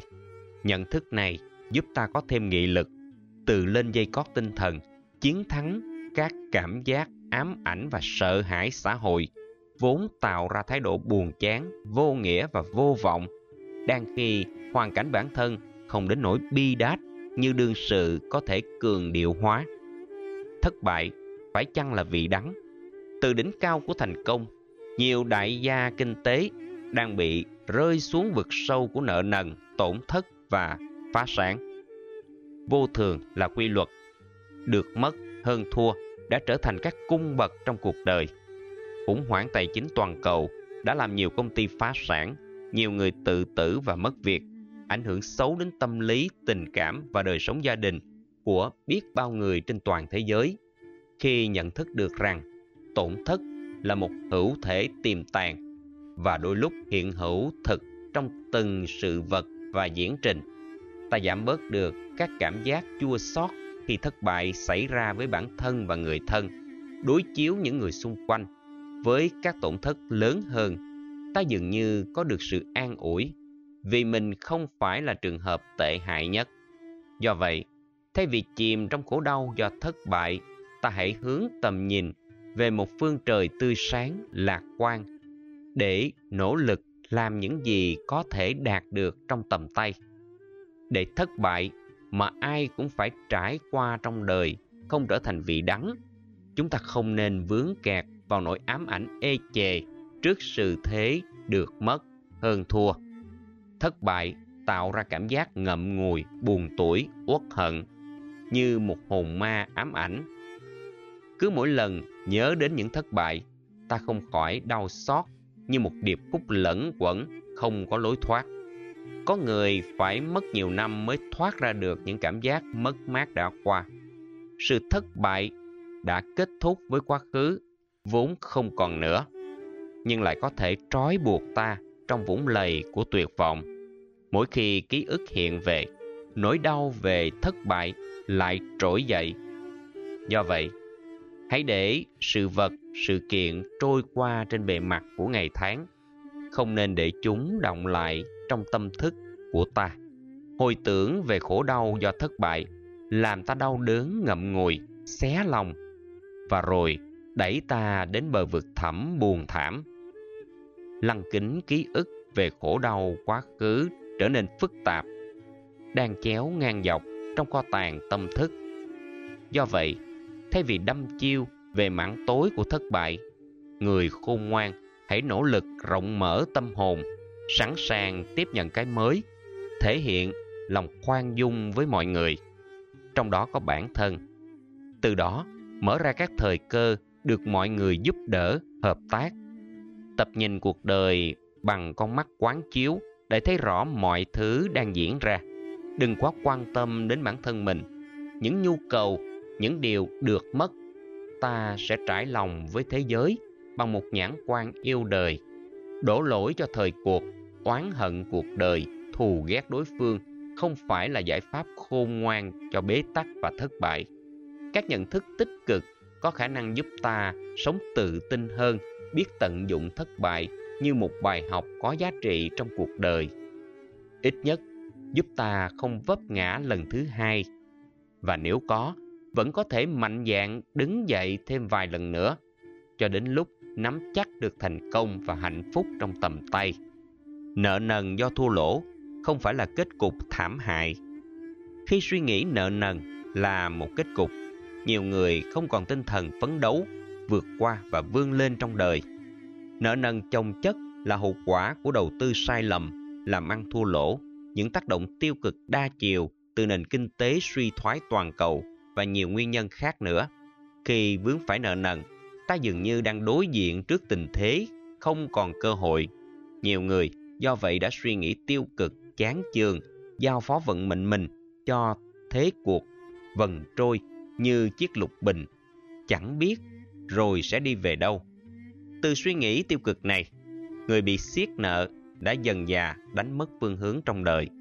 Để vượt qua trạng thái yếm thế này, ta nên lưu tâm rằng thất bại không có nghĩa là không còn cơ hội để làm lại từ đầu, để thay đổi tình huống, để cải thiện bản thân và để biến những ước mơ có giá trị trở thành hiện thực trong cuộc sống. Ta hãy tin rằng mọi việc không như ý rồi sẽ phải kết thúc. Lo âu quá mức về nợ nần thường làm cho quá trình lão hóa xảy ra sớm hơn. Trong mọi tình huống, không nên khép kín cơ hội tiếp xúc với mọi người. Chị hãy khuyên anh chơi thể thao phù hợp với thể trạng. Nhờ vận động, toàn thân giải phóng được những căng thẳng và lo lắng không cần thiết. Nhờ sức khỏe tốt, tinh thần trở nên minh mẫn, nên có thể từng bước làm rõ được nguyên nhân, khắc phục các hậu quả, tiếp tục vững bước trên con đường được gây dựng cơ nghiệp. Như hiện tượng sau cơn mưa trời lại sáng. Ung thư không phải là dấu chấm cuối cuộc đời. Đanh răng, ai cũng hiểu ung thư là căn bệnh nan y. Nhưng điều này không có nghĩa thấy ai bị ung thư đều phải chết trong thời gian vài tháng, vài tuần hay vài ngày. Có người sống chung với bệnh ung thư đến 10 năm nhờ tinh thần khỏe mạnh làm tăng cường hệ thống miễn nhiễm, giúp cơ thể duy trì sự sống lâu hơn. Điềm tĩnh, không bàng hoàng, không sợ hãi, không trốn chạy, không mặc cảm bệnh tật, không than vãn. Nhiều bệnh nhân ung thư đã vượt qua căn bệnh trầm kha ngoài sự tiên liệu của bác sĩ. Với sức mạnh của lối sống lạc quan, tích cực, yêu đời và tình yêu cao thượng, nhiều bệnh nhân đã kéo dài tuổi thọ thêm vài năm, thậm chí vài chục năm. Điều quan trọng là bệnh nhân ung thư hãy cố gắng sống như những người bình thường, chuẩn bị thái độ tâm lý thật tốt để sẵn lòng đón nhận những chuyện có thể xảy ra trong tương lai, dù là xấu nhất. Nguồn cảm hứng từ cuộc sống đã giúp nhiều bệnh nhân kéo dài tuổi thọ một cách có ý nghĩa, hoặc tối thiểu sẽ giúp người bệnh sống giai đoạn cuối đời trong an lạc, vượt qua các mệt mỏi, biến ăn, sầu đau, bất hạnh. Dù là căn bệnh dẫn đến cái chết nhanh hơn, không phải bệnh nhân nào cũng chết nhanh chóng. Do vậy, thay vì bị vướng kẹt vào cảm giác buồn lo, sợ hãi, tốt nhất hãy tự giúp đỡ mình, lắng nghe các lời khuyên nhủ thích hợp, tiếp nhận các dịch vụ y tế trong điều trị. Nhờ đó, chất lượng cuộc sống vẫn được đảm bảo đến giờ phút cuối đời. Hãy giữ tâm ý thản nhiên trước tình hình sức khỏe, không hồi hộp lo lắng, sợ hãi cái chết và sự chia ly do chết chóc gây ra. Hài lòng với những gì mình đã nỗ lực làm chân chính và có phương pháp sống trọn một ngày có ý nghĩa với bản thân và người thân, ta sẽ thấy cuộc đời đáng sống và có giá trị hơn. Điều này không đòi hỏi ta phải có nhiều tiền, chỉ cần biết cách điều chỉnh nhận thức theo hướng tích cực, ta sẽ biến ngân quỹ thời gian còn lại vốn ít ỏi trở thành những tháng, ngày, giờ, phút tuyệt vời. Giá trị cuộc đời, tỷ lệ thuận với chất lượng sống chứ không phải thời gian dài hay ngắn, sống thọ hay chết yểu. Tôi tin rằng chỉ đủ điềm tĩnh với tư cách người vợ tương lai chân tình và hiểu biết, chỉ có thể nâng đỡ tinh thần của người mình yêu, giúp anh ấy vượt qua các mặc cảm để sống có chất lượng, hạnh phúc và ý nghĩa hơn. Chúc chị thành công và hạnh phúc. Bạch thầy, con đang quen một người anh ấy ly dị vợ được 5 năm rồi và đang nuôi một cô con gái nhỏ. Chúng con rất yêu thương nhau và quyết định năm sau sẽ kết hôn. Điều con băn khoăn duy nhất là anh ấy có tính đa nghi. Nguyên nhân lớn nhất có lẽ do vợ anh ấy ngoại tình. Đó cũng là lý do anh ấy ly dị vợ. Con luôn đặt mình trong hoàn cảnh của anh ấy để cảm thông, chia sẻ. Nhưng có đôi lúc con thấy rất mệt mỏi. Từ những chuyện rất nhỏ như đi đâu, làm gì, anh ấy cũng luôn nghi ngờ. Con cũng hiểu rằng có yêu thương thì mới ghen. Tuy nhiên con luôn cảm giác rằng sự đa nghi này là quá mức bình thường. Con thấy lòng bất an lắm. Xin thầy cho con lời khuyên để con vượt qua được khó khăn này. Con xin chân thành cảm ơn thầy. Lê quỳnh anh, bắc cạn. Để vượt qua được khó khăn và bệnh đa nghi và ghen tuông của người chị yêu chị nên xem xét các vấn đề sau đây. Ghen tuông, vì đâu ra nông nổi? Nếu ghen tuông vô cớ và mù quáng, chỉ làm cho tình yêu trở nên tồi tệ, thì việc người nữ hay nam vướng kẹt vào ghen tuông thì cũng người ta thường tình, sẽ là một thói quen tiêu cực, không có giá trị gì trong việc bảo vệ tình yêu và hạnh phúc vợ chồng, đôi lúc còn phá vỡ hạnh phúc. Ghen tuông có thể có nhiều nguyên nhân. Do quá thương bản thân, do bệnh hoài nghi, do mặc cảm tự ti, do không làm chủ được cảm xúc, do ám ảnh cuộc tình quá khứ và do bệnh lý hoang tưởng. Trong trường hợp của chị, tôi nêu ra vài giả thiết sau đây để chị tham khảo. Giả thiết một, chồng chị bị ám ảnh bởi người vợ trước ngoại tình dẫn đến ly dị vợ, nên anh ấy hoài nghi chị như hoài nghi bất cứ người phụ nữ nào khác. Một ý trung nhân lý tưởng như chị khi bị hoài nghi vô cớ hoài dễ dẫn đến tình trạng mệt mỏi. Nếu cơn ghen của anh ấy không phải do cá tính thì tính hoài nghi do ám ảnh quá khứ của anh ấy sẽ có thể được xóa nhòa khi chị nỗ lực chứng minh một cách có phương pháp rằng chị khác với vợ cũ của anh ấy. Do đó, anh ấy không thể tiếp tục giữ lý do có thể bị người yêu cắm sừng. Để ứng xử không hay với tình yêu hiện tại của cả hai, vốn không có liên hệ gì. Nói chi là giống với cuộc tình trước của anh ấy với vợ cũ. Giả thiết hai, anh ấy có thói quen kiểm soát người yêu hiện tại và vợ tương lai. Người có tâm kiểm soát người khác khi yêu nhau sẽ quan tâm quá đà về thời gian biểu, công việc quan hệ xã hội, đối tác làm ăn, sinh hoạt cá nhân của người mình yêu. Do vậy, dễ ghen tức, khó chịu, khổ đau khi thấy người mình yêu nói chuyện với người khác hoặc được người khác phái quan tâm, săn đón, ga lăng, chăm sóc. Thói quen kiểm soát sẽ làm cho người mình thương cảm thấy ngột ngạt, khó chịu, mệt mỏi và mất hạnh phúc. Sức chịu đựng nào cũng có giới hạn, phải không chị? Đang trong giai đoạn mới yêu nhau, chờ sang năm cưới nhau mà chị còn cảm thấy ngột ngạt thì khi chính thức trở thành vợ chồng của nhau sự ngột ngạt sẽ có thể gia tăng theo năm tháng. Để nuôi dưỡng tình yêu bền vững, chị nên khéo léo khuyên anh ấy thay đổi nhận thức và cách ứng xử, tin tưởng người mình yêu thương. Nhờ đó, cả hai mới đón nhận được hạnh phúc đích thực. Giả thiết ba Anh ấy thuộc tuyếp người hoài nghi do bị bệnh hoang tưởng. Biểu hiện thông thường của hoang tưởng là hay đa nghi người khác, không tin tưởng ai dù là bất cứ việc gì, dù có được nghe người khác giải thích nỗi hàm oan, cũng khăng khăng bảo thủ thói hoài nghi. Hoài nghi do hoang tưởng là một bệnh lý cần được điều trị y khoa bởi các bác sĩ chuyên khoa tâm thần. Nếu bị hoang tưởng nhẹ thì có thể trị lành. Chỉ cần uống thuốc đều đặn, tập luyện thể thao thường xuyên, sống cởi mở, vui tươi, giao tiếp với người tốt bụng, biết cảm thông, không chấp nhặt và bỏ qua những điều không đáng để bụng. Bệnh tình sẽ thuyên giảm, hoặc tối thiểu bệnh sẽ không phát triển thêm. Dù người chị yêu thuộc giả thiết nào, điều quan trọng là chị nên bình tĩnh, không nên buồn giận, không nên cảm thấy khó chịu. Tiếp tục duy trì sự thông cảm, chị sẽ cảm thấy thoải mái hơn. Nhờ đó, có thể đánh giá đúng tình cảm của hai người trước khi quyết định có tiến tới hôn nhân với anh ấy hay không. Để người hay ghen không nổi máu hoàng thư. Người ta thường cho rằng có yêu thì mới ghen. Điều này chỉ đúng một phần. Nhiều người yêu chân thành chẳng cần ghen tuông mà vẫn giữ được tình yêu đẹp. Ghen tuông dẫn đến hoài nghi và kiểm soát người mình thương là thói ứng xử tiêu cực cần phải nỗ lực vượt qua.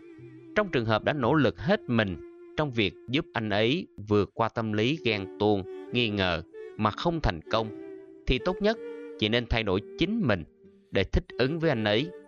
Nếu chị cho rằng cuộc sống của chị không thể thiếu anh ấy, để người mình thương không nổi máu hoàng thư, chị nên lưu tâm một số điều sau đây. Thứ nhất, trong các quan hệ xã hội, chỉ nên công khai để anh ấy biết, cảm thông và tin tưởng, không nên úp úp mở mở, vì lối ứng xử này sẽ làm cho anh ấy hoài nghi và ghen tức. Khi đi công tác xa, bận họp ở cơ quan, giao tiếp với bạn bè, chị nhớ mang điện thoại bên mình. Khi anh ấy gọi, chị nên bắt máy liền và nói nhỏ, em đang bận, lát nữa em gọi lại cho anh. Nhận được thông tin như thế, người hay ghen sẽ cảm thấy nhẹ nhõm và tăng trưởng sự tin tưởng.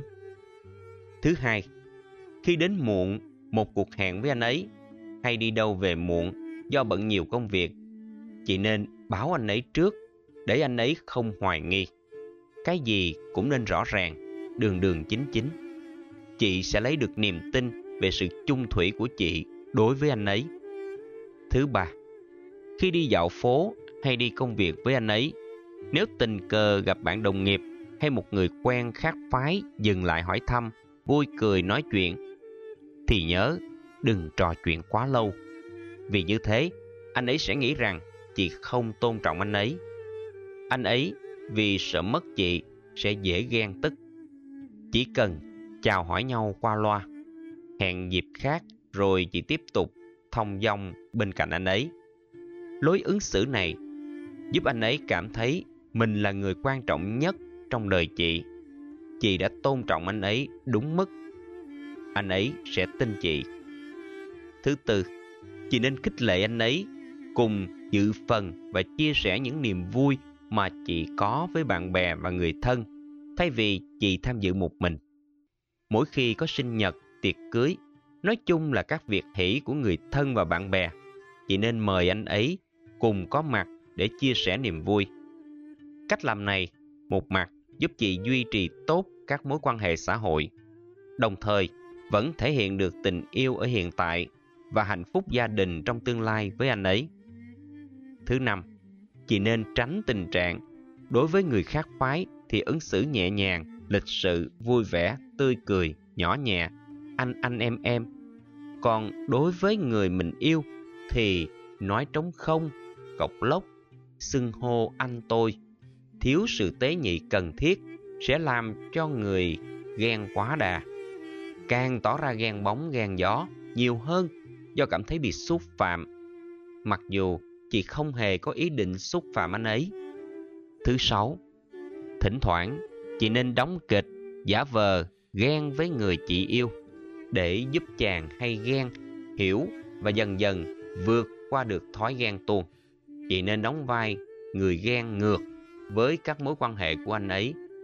chỉ làm bộ giám sát, tra khảo, kiểm soát, móc máy mọi chuyện, hoài nghi, sợ mất anh ấy, nhằm làm cho anh ấy nổi cáu lên vì nghĩ mình bị hàm oan.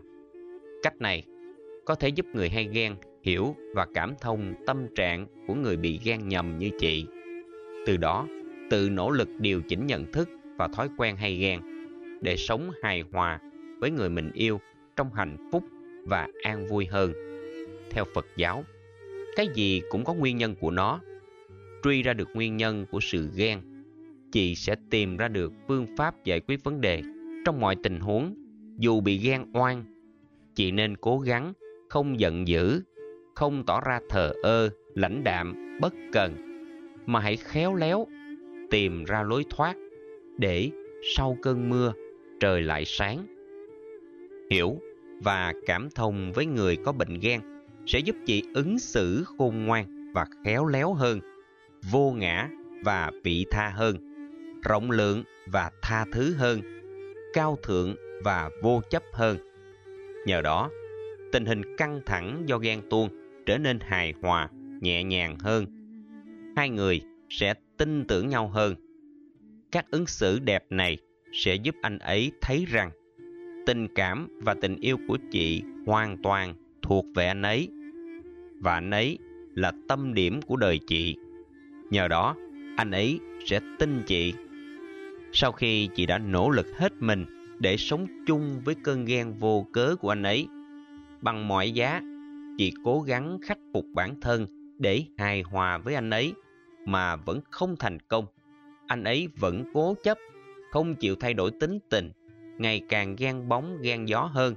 Ứng xử tiêu cực làm cho tình yêu ngạt thở, không thể có được hạnh phúc. Thì đến lúc chị nên suy nghĩ thật kỹ về tương lai tình yêu của cả hai để có một quyết định sáng suốt. Bạch thầy, con đang có chuyện rất đau buồn ở cơ quan nơi con công tác. Con buồn lắm, bức xúc lắm nhưng không thể chia sẻ với người thân hay gia đình được vì không muốn họ phiền lòng bởi những việc ở ngoài gia đình. Những ngày qua, đối với con vô cùng nặng nề. Chuyện là thế này ạ. À. sếp trực tiếp của con là nữ. Chị ấy rất giỏi giang, thông minh nhưng vô cùng độc đoán, chuyên quyền. Lúc nào chị ấy cũng muốn tất cả cấp dưới, thậm chí những đồng nghiệp ngang hàng phải phục tùng chị ấy. Tất cả mọi người trong văn phòng đều rất bức xúc với cung cách và thái độ làm việc của sếp nhưng con làm việc gần chị ấy nhất, nên va chạm liên tục. Mọi người đều muốn phế truất chị ấy, nhưng không ai dám làm vì sợ, vì ngại. Con ở gần nên hiểu chị ấy không có tâm địa độc ác xấu xa gì, chỉ là vì chị ấy quá tự tin và quyết đoán, nên xem nhẹ. Nếu không muốn nói là xem thường những người xung quanh. Gần đây có một sự cố xảy ra, con buồn quá và có tâm sự. Những bức xúc của con với một bạn đồng nghiệp không ngờ chị này lại đi nói xấu sếp, với tất cả mọi người và gán cả những chuyện con không nói vào cho con. Chị sếp đã nổi cơn thịnh nộ, một mặt chị ấy bắt con phải tự giải quyết rắc rối với khách hàng. Việc này không phải do con gây ra hậu quả. Đồng thời chị ấy chửi mắng con như thể là người con muốn phá nát cơ quan, bằng những câu chuyện ngồi lê đôi mắt. Con không bao giờ có ý định đó thầy ạ. à tự vấn lòng mình và những việc đã làm, con thấy mình không có lỗi. Trong sự việc bê bối với khách hàng, chính khách hàng hết sức thông cảm và hiểu điều đó. Còn chỉ thấy mình có lỗi vì những phút giây bực bội quá, không kiềm chế được lời ăn tiếng nói của mình. Con muốn nhờ thầy tư vấn cho con, làm sao để con sớm được bình an sau sự sỉ nhục của sếp và những người vào hùa với chị ấy. Và từ giờ trở đi, con phải làm gì để giữ cho khẩu được thịnh con cảm ơn thầy rất nhiều.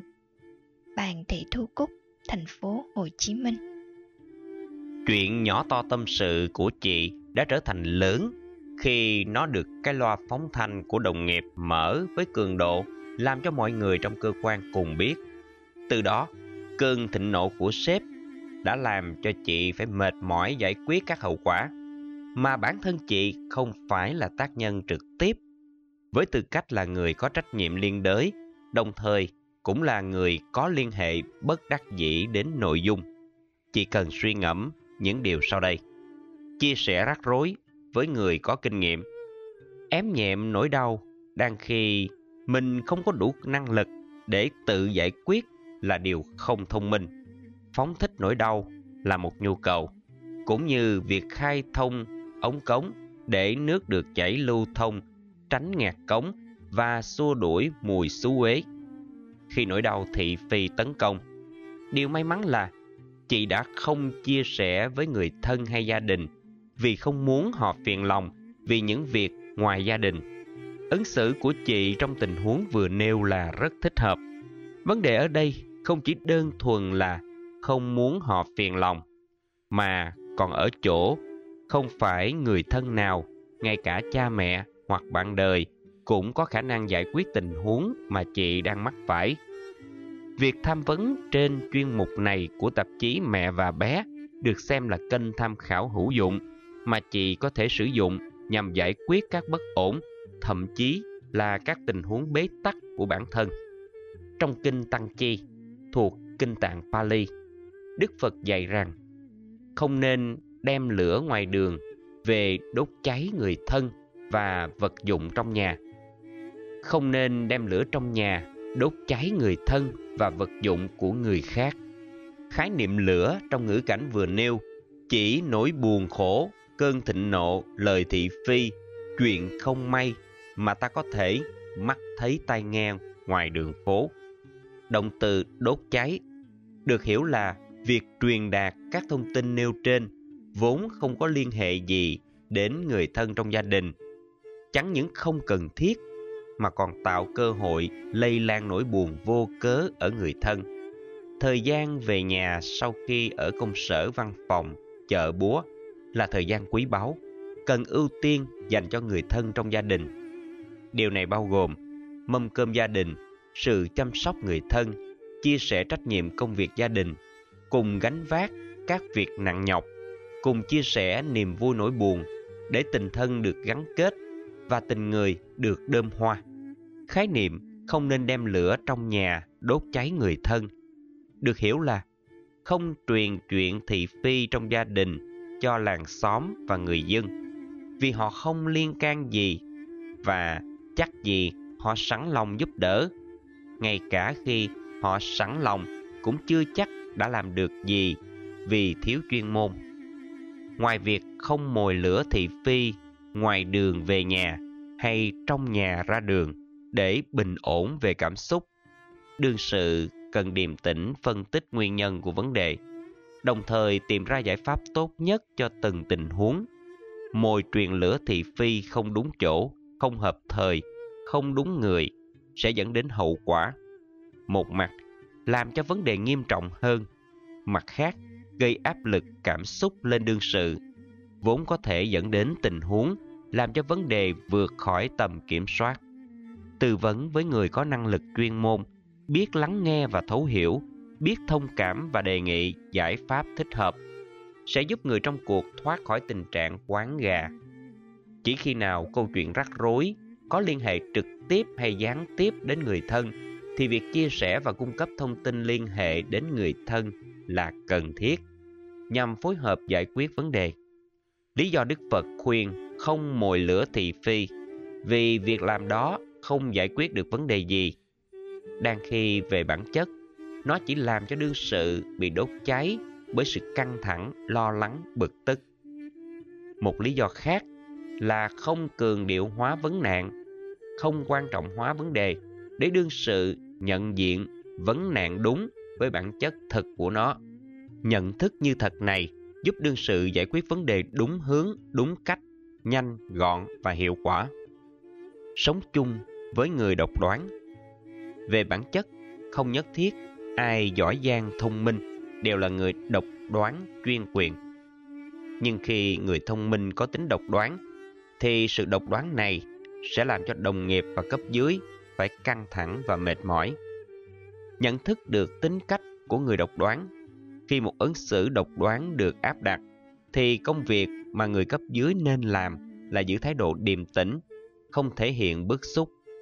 Dù cho lối sống và cách ứng xử của hai bên va chạm liên tục, một khi đã hiểu được người khác thay vì trách cứ họ hay liên kết để phế truất họ, đương sự nên tìm cách tháo mở vấn đề trong an toàn thay vì chỉ than vãn trong bóng tối. Sau khi nhận thức rõ sếp không có tâm địa độc ác, ta không nên đem câu chuyện của chị ấy làm đề tài đàm tiếu trong những lúc trà dư, tửu hậu. Tâm lý người chuyên quyền và độc đoán là rất tự cao và dễ tự ái. Khi sếp chị nắm bắt được thông tin về việc chị có liên hệ đến việc bị cho là nói xấu sếp dù cho đó chỉ là câu chuyện chị bị gán vào những chuyện chị không làm, chị cũng nên khẩn khoản tìm cơ hội thích hợp để phân trần. Nhưng tuyệt đối không thanh minh thanh nga, theo cách khổ quá, không nói chịu không nổi. Nên nhận thức rằng trên đời này bị hiểu lầm là chuyện thường tình. Chuyện ta bị người khác dựng lên theo cách tự dựng hình nộm hoặc hạ nó xuống cũng là chuyện thường xuyên xảy ra. Đức Phật thường dạy, không ai hoàn toàn bị chê, không ai hoàn toàn được khen. Để việc giải thích nỗi hàm oan hoặc bị hiểu lầm một cách có kết quả, chỉ cần khôn khéo chia sẻ với sếp trong thời điểm thích hợp. Như lúc sếp vui, sếp rảnh rỗi, không bị căng thẳng. Vì chỉ là sự hiểu lầm. Đến lúc nào đó, sếp chị sẽ nhận ra rằng chị chỉ là nạn nhân bị sử dụng như một con rối bởi các đồng nghiệp và người cấp dưới của sếp chị. Khi ấy, vấn đề trở nên rõ ràng, hiểu lầm được kết thúc, tình thân không bị sức mẻ, quan hệ không bị đổ vỡ. Giải quyết các hậu quả ngoài ý muốn. Theo Đức Phật, con người cần có trách nhiệm đối với những gì mình đã tạo ra, nhất là khi nó gây ảnh hưởng tiêu cực đến người khác chấp nhận và cam kết trách nhiệm xã hội này chị không nên phớt lờ, đào tẩu hay cường điệu hóa nỗi đau. Càng thấy mình vô tội chị nên tin rằng việc chị có trách nhiệm liên đới giải quyết rắc rối do các hậu quả của việc hiểu lầm gây ra sẽ giúp chị thoát ra khỏi bế tắc. Lý sự và biện luận chuyện đúng sai trong tình huống này hẳn không phải là giải pháp. Khi được sếp giao phải giải quyết một hậu quả nào đó không cần bận tâm ai là tác giả như một nhiệm vụ được giao. Đương sự cần khôn khéo, tìm giải pháp thích hợp nhất, không tổn thất cho hai bên. Trong trường hợp của chị, bị gán là người ngồi lê đôi mắt, trong khi trên thực tế mình không có lỗi. Chị nên vững tin, khôn khéo giải quyết vấn đề. Còn việc bê bối bị gán vào, chị hạ hồi phân giải sau. Thanh minh vội vã trong tình huống này nếu lại bị hiểu lầm sẽ làm cho vấn đề trở nên phiền toái hơn. Nên tránh tình trạng câm như hến, không giải thích rành mạch đầu đuôi để thông tin bị hiểu lầm sớm được kết thúc. Quá mệt mỏi do oan ức là một đè nén tâm lý có khả năng áp đảo tinh thần của người bị hàm oan dẫn đến tình trạng mất phương hướng, lo lắng và bất hạnh. Tôi tin rằng rồi mọi việc sẽ trôi qua sau cơn mưa trời lại sáng, việc hiểu lầm sẽ sớm được kết thúc để được bình an.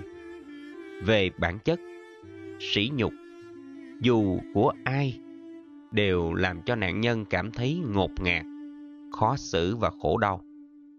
Dù muốn hay không, khi sự sỉ nhục do hiểu lầm đã xuất hiện, người bị sỉ nhục cần sáng suốt kiềm chế sự phát ngôn và hành động không cần thiết không đánh đồng bản thân là nạn nhân, dù sống trong làng tên mũi đạn của thị phi. Đương sự không nên tự hành hạ mình. Ý thức về tính cách nạn nhân sẽ làm đương sự đứng ngồi không yên, giải quyết không xong, dù cho vấn đề không phải là lớn lắm. Điều quan trọng là để vượt qua khẩu nghiệp khi đang bị cơn giận và nỗi hàm oan chi phối, chỉ cần kiềm chế phát ngôn và làm chủ hành vi ứng xử. Thay vì phản ứng vội vã ngay lập tức, chị nên hít thở không khí trong lành thật sâu để bình ổn cảm xúc. Nhờ đó, không bị chìm đắm trong khổ đau khi bị hàm oan chi phối. Nên nhớ quy luật, hình ngay, bóng thẳng. Và chị sẽ không tự nhấn chìm mình trong nỗi khổ niềm đau. Nỗi hàm oan bao giờ cũng chỉ là tạm thời. Đừng nâng nó lên thành bi kịch. Ai cũng biết, vì lời nói hàm oan nên câu chuyện thị phi liên hệ đến chị là không đúng sự thật. Khi chị không phải là tác giả của câu chuyện thị phi nhằm nói xấu sếp hay một ai đó, chị không có gì phải sợ, lại càng không nên có cảm giác bị sỉ nhục trong tình huống bị hàm oan.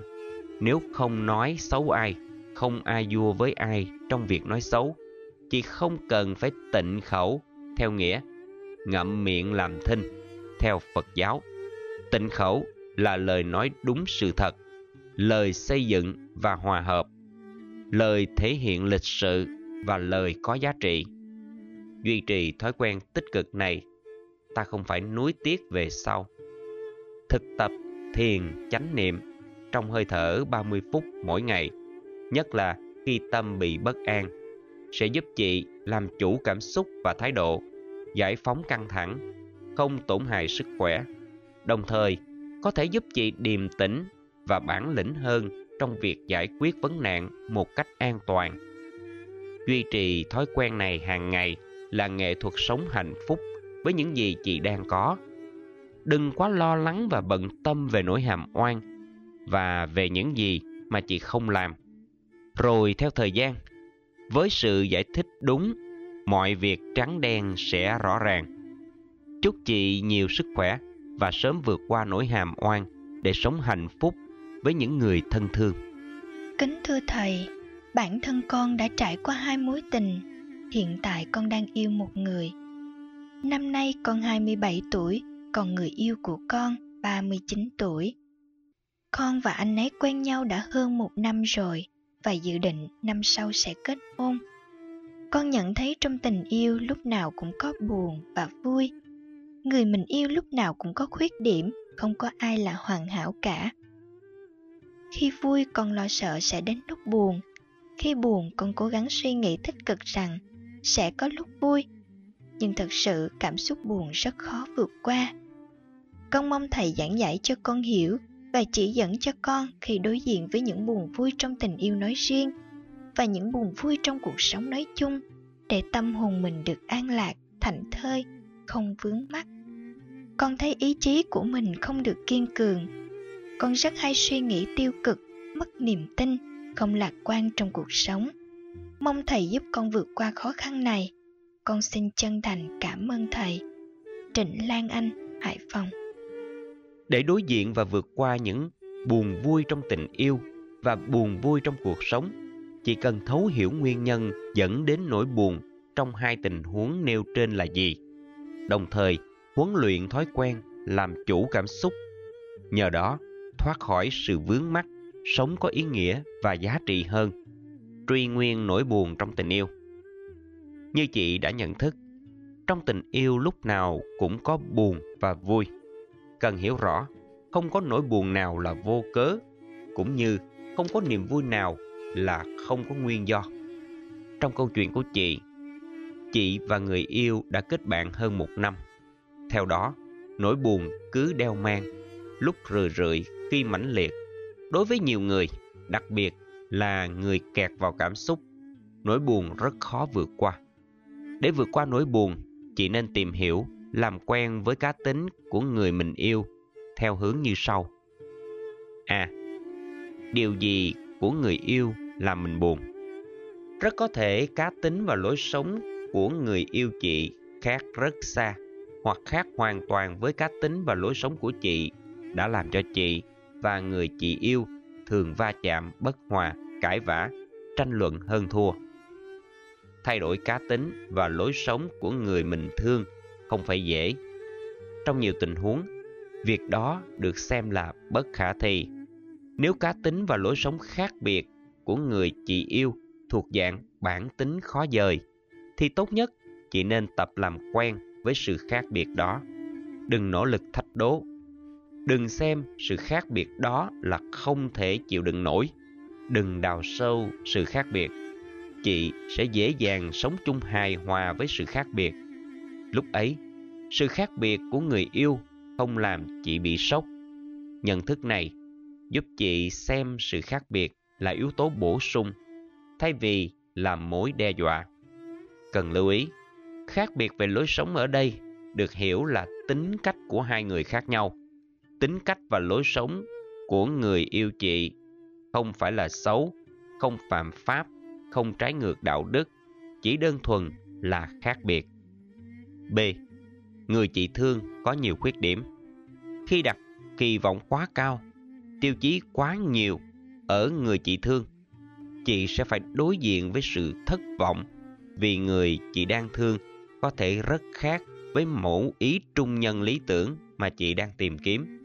Khi tìm hiểu, tiếp xúc và giao du với người yêu chị, có thể phát hiện ra những thói hư tật xấu, khuyết điểm của người ấy.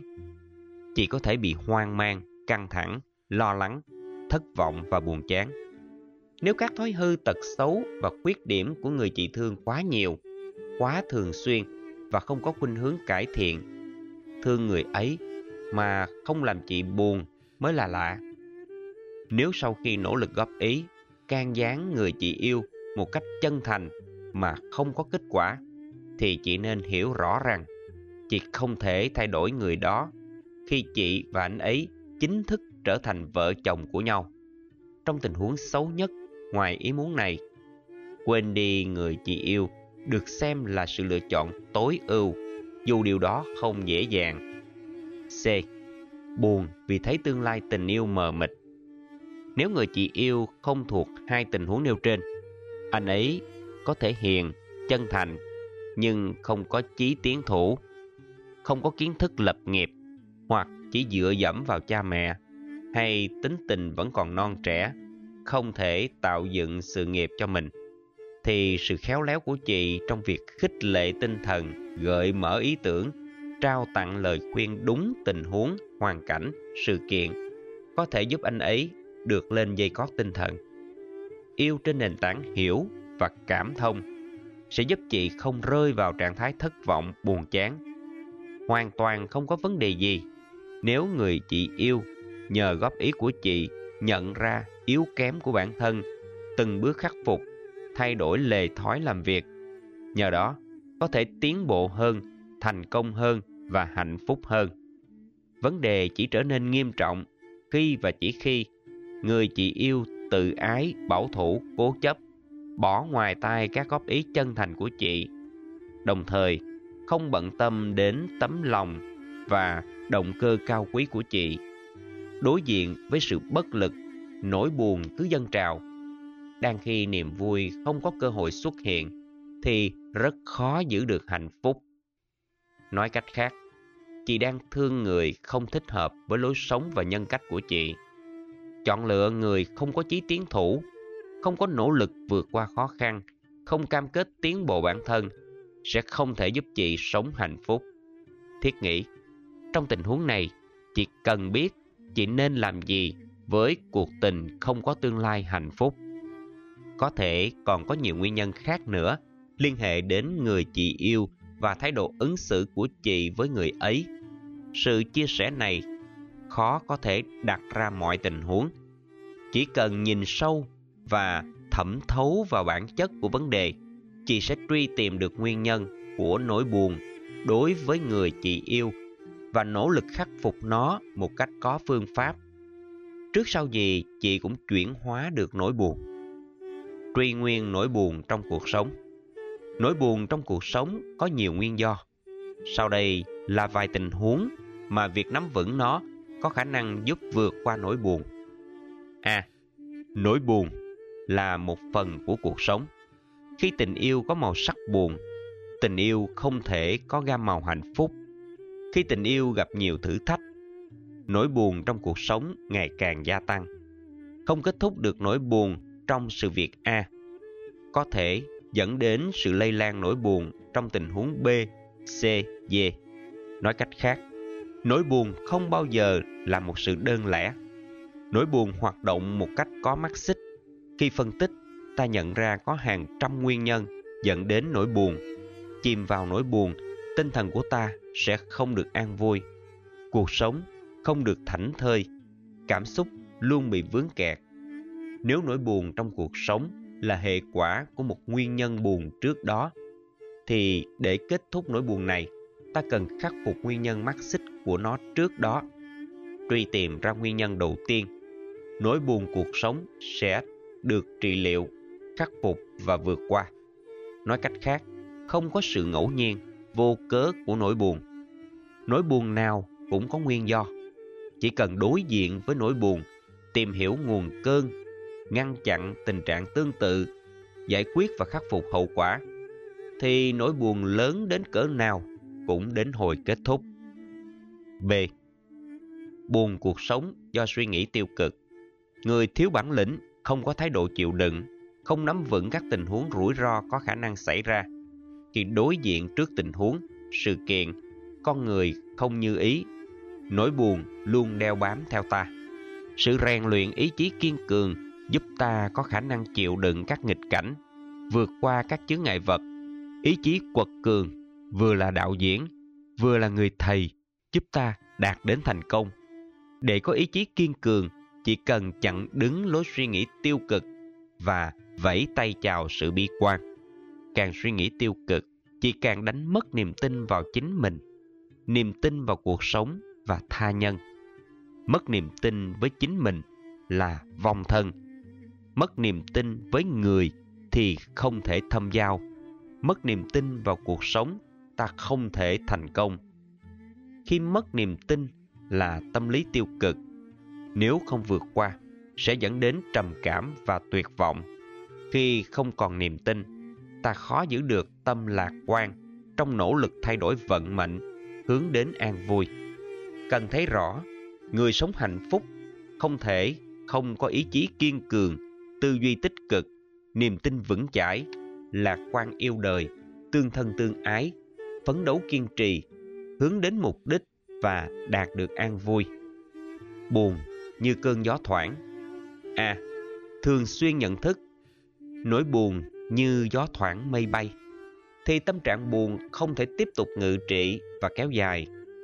Nhận thức phương diện tích cực của vô thường giúp ta thấy rõ ràng nhờ sự đổi thay của mọi sự vật và hiện tượng mà ta có thể có cơ hội làm cái gì đó tích cực hơn, có giá trị hơn và bền bỉ hơn. Hiện tượng gió thoảng nên mây bay cho ta thấy không có gì là vĩnh hằng trên đời. Dù đó là tốt hay xấu, hạnh phúc hay khổ đau. Trong cuộc sống tương quan và tương liên, gió thoảng mây bay không nhất thiết là sự đơn lẻ. Nỗi buồn đến rồi đi, hiện hữu rồi mất hút. Không làm chủ cảm giác thì nỗi đau quá khứ thỉnh thoảng tạo thành ám ảnh tâm lý như vết hằn tiêu cực ở tâm. Mặc dù không phải dễ để vượt qua nỗi ám ảnh, nhưng không có gì là không thể. Đừng tạo cơ hội cho nỗi buồn ngự trị trong tâm, làm nhiễu loạn cuộc sống của chúng ta. Hãy nhìn sâu để thấy rõ nỗi buồn như làn điện chớp, như chùm bọt tan, như trăng dưới nước, như vật trong gương, như trò ảo thuật. Sự quán chiếu này giúp ta không tiếp tục níu kéo nỗi buồn. Nhờ đó, nỗi buồn sớm được khắc phục và vượt qua. B.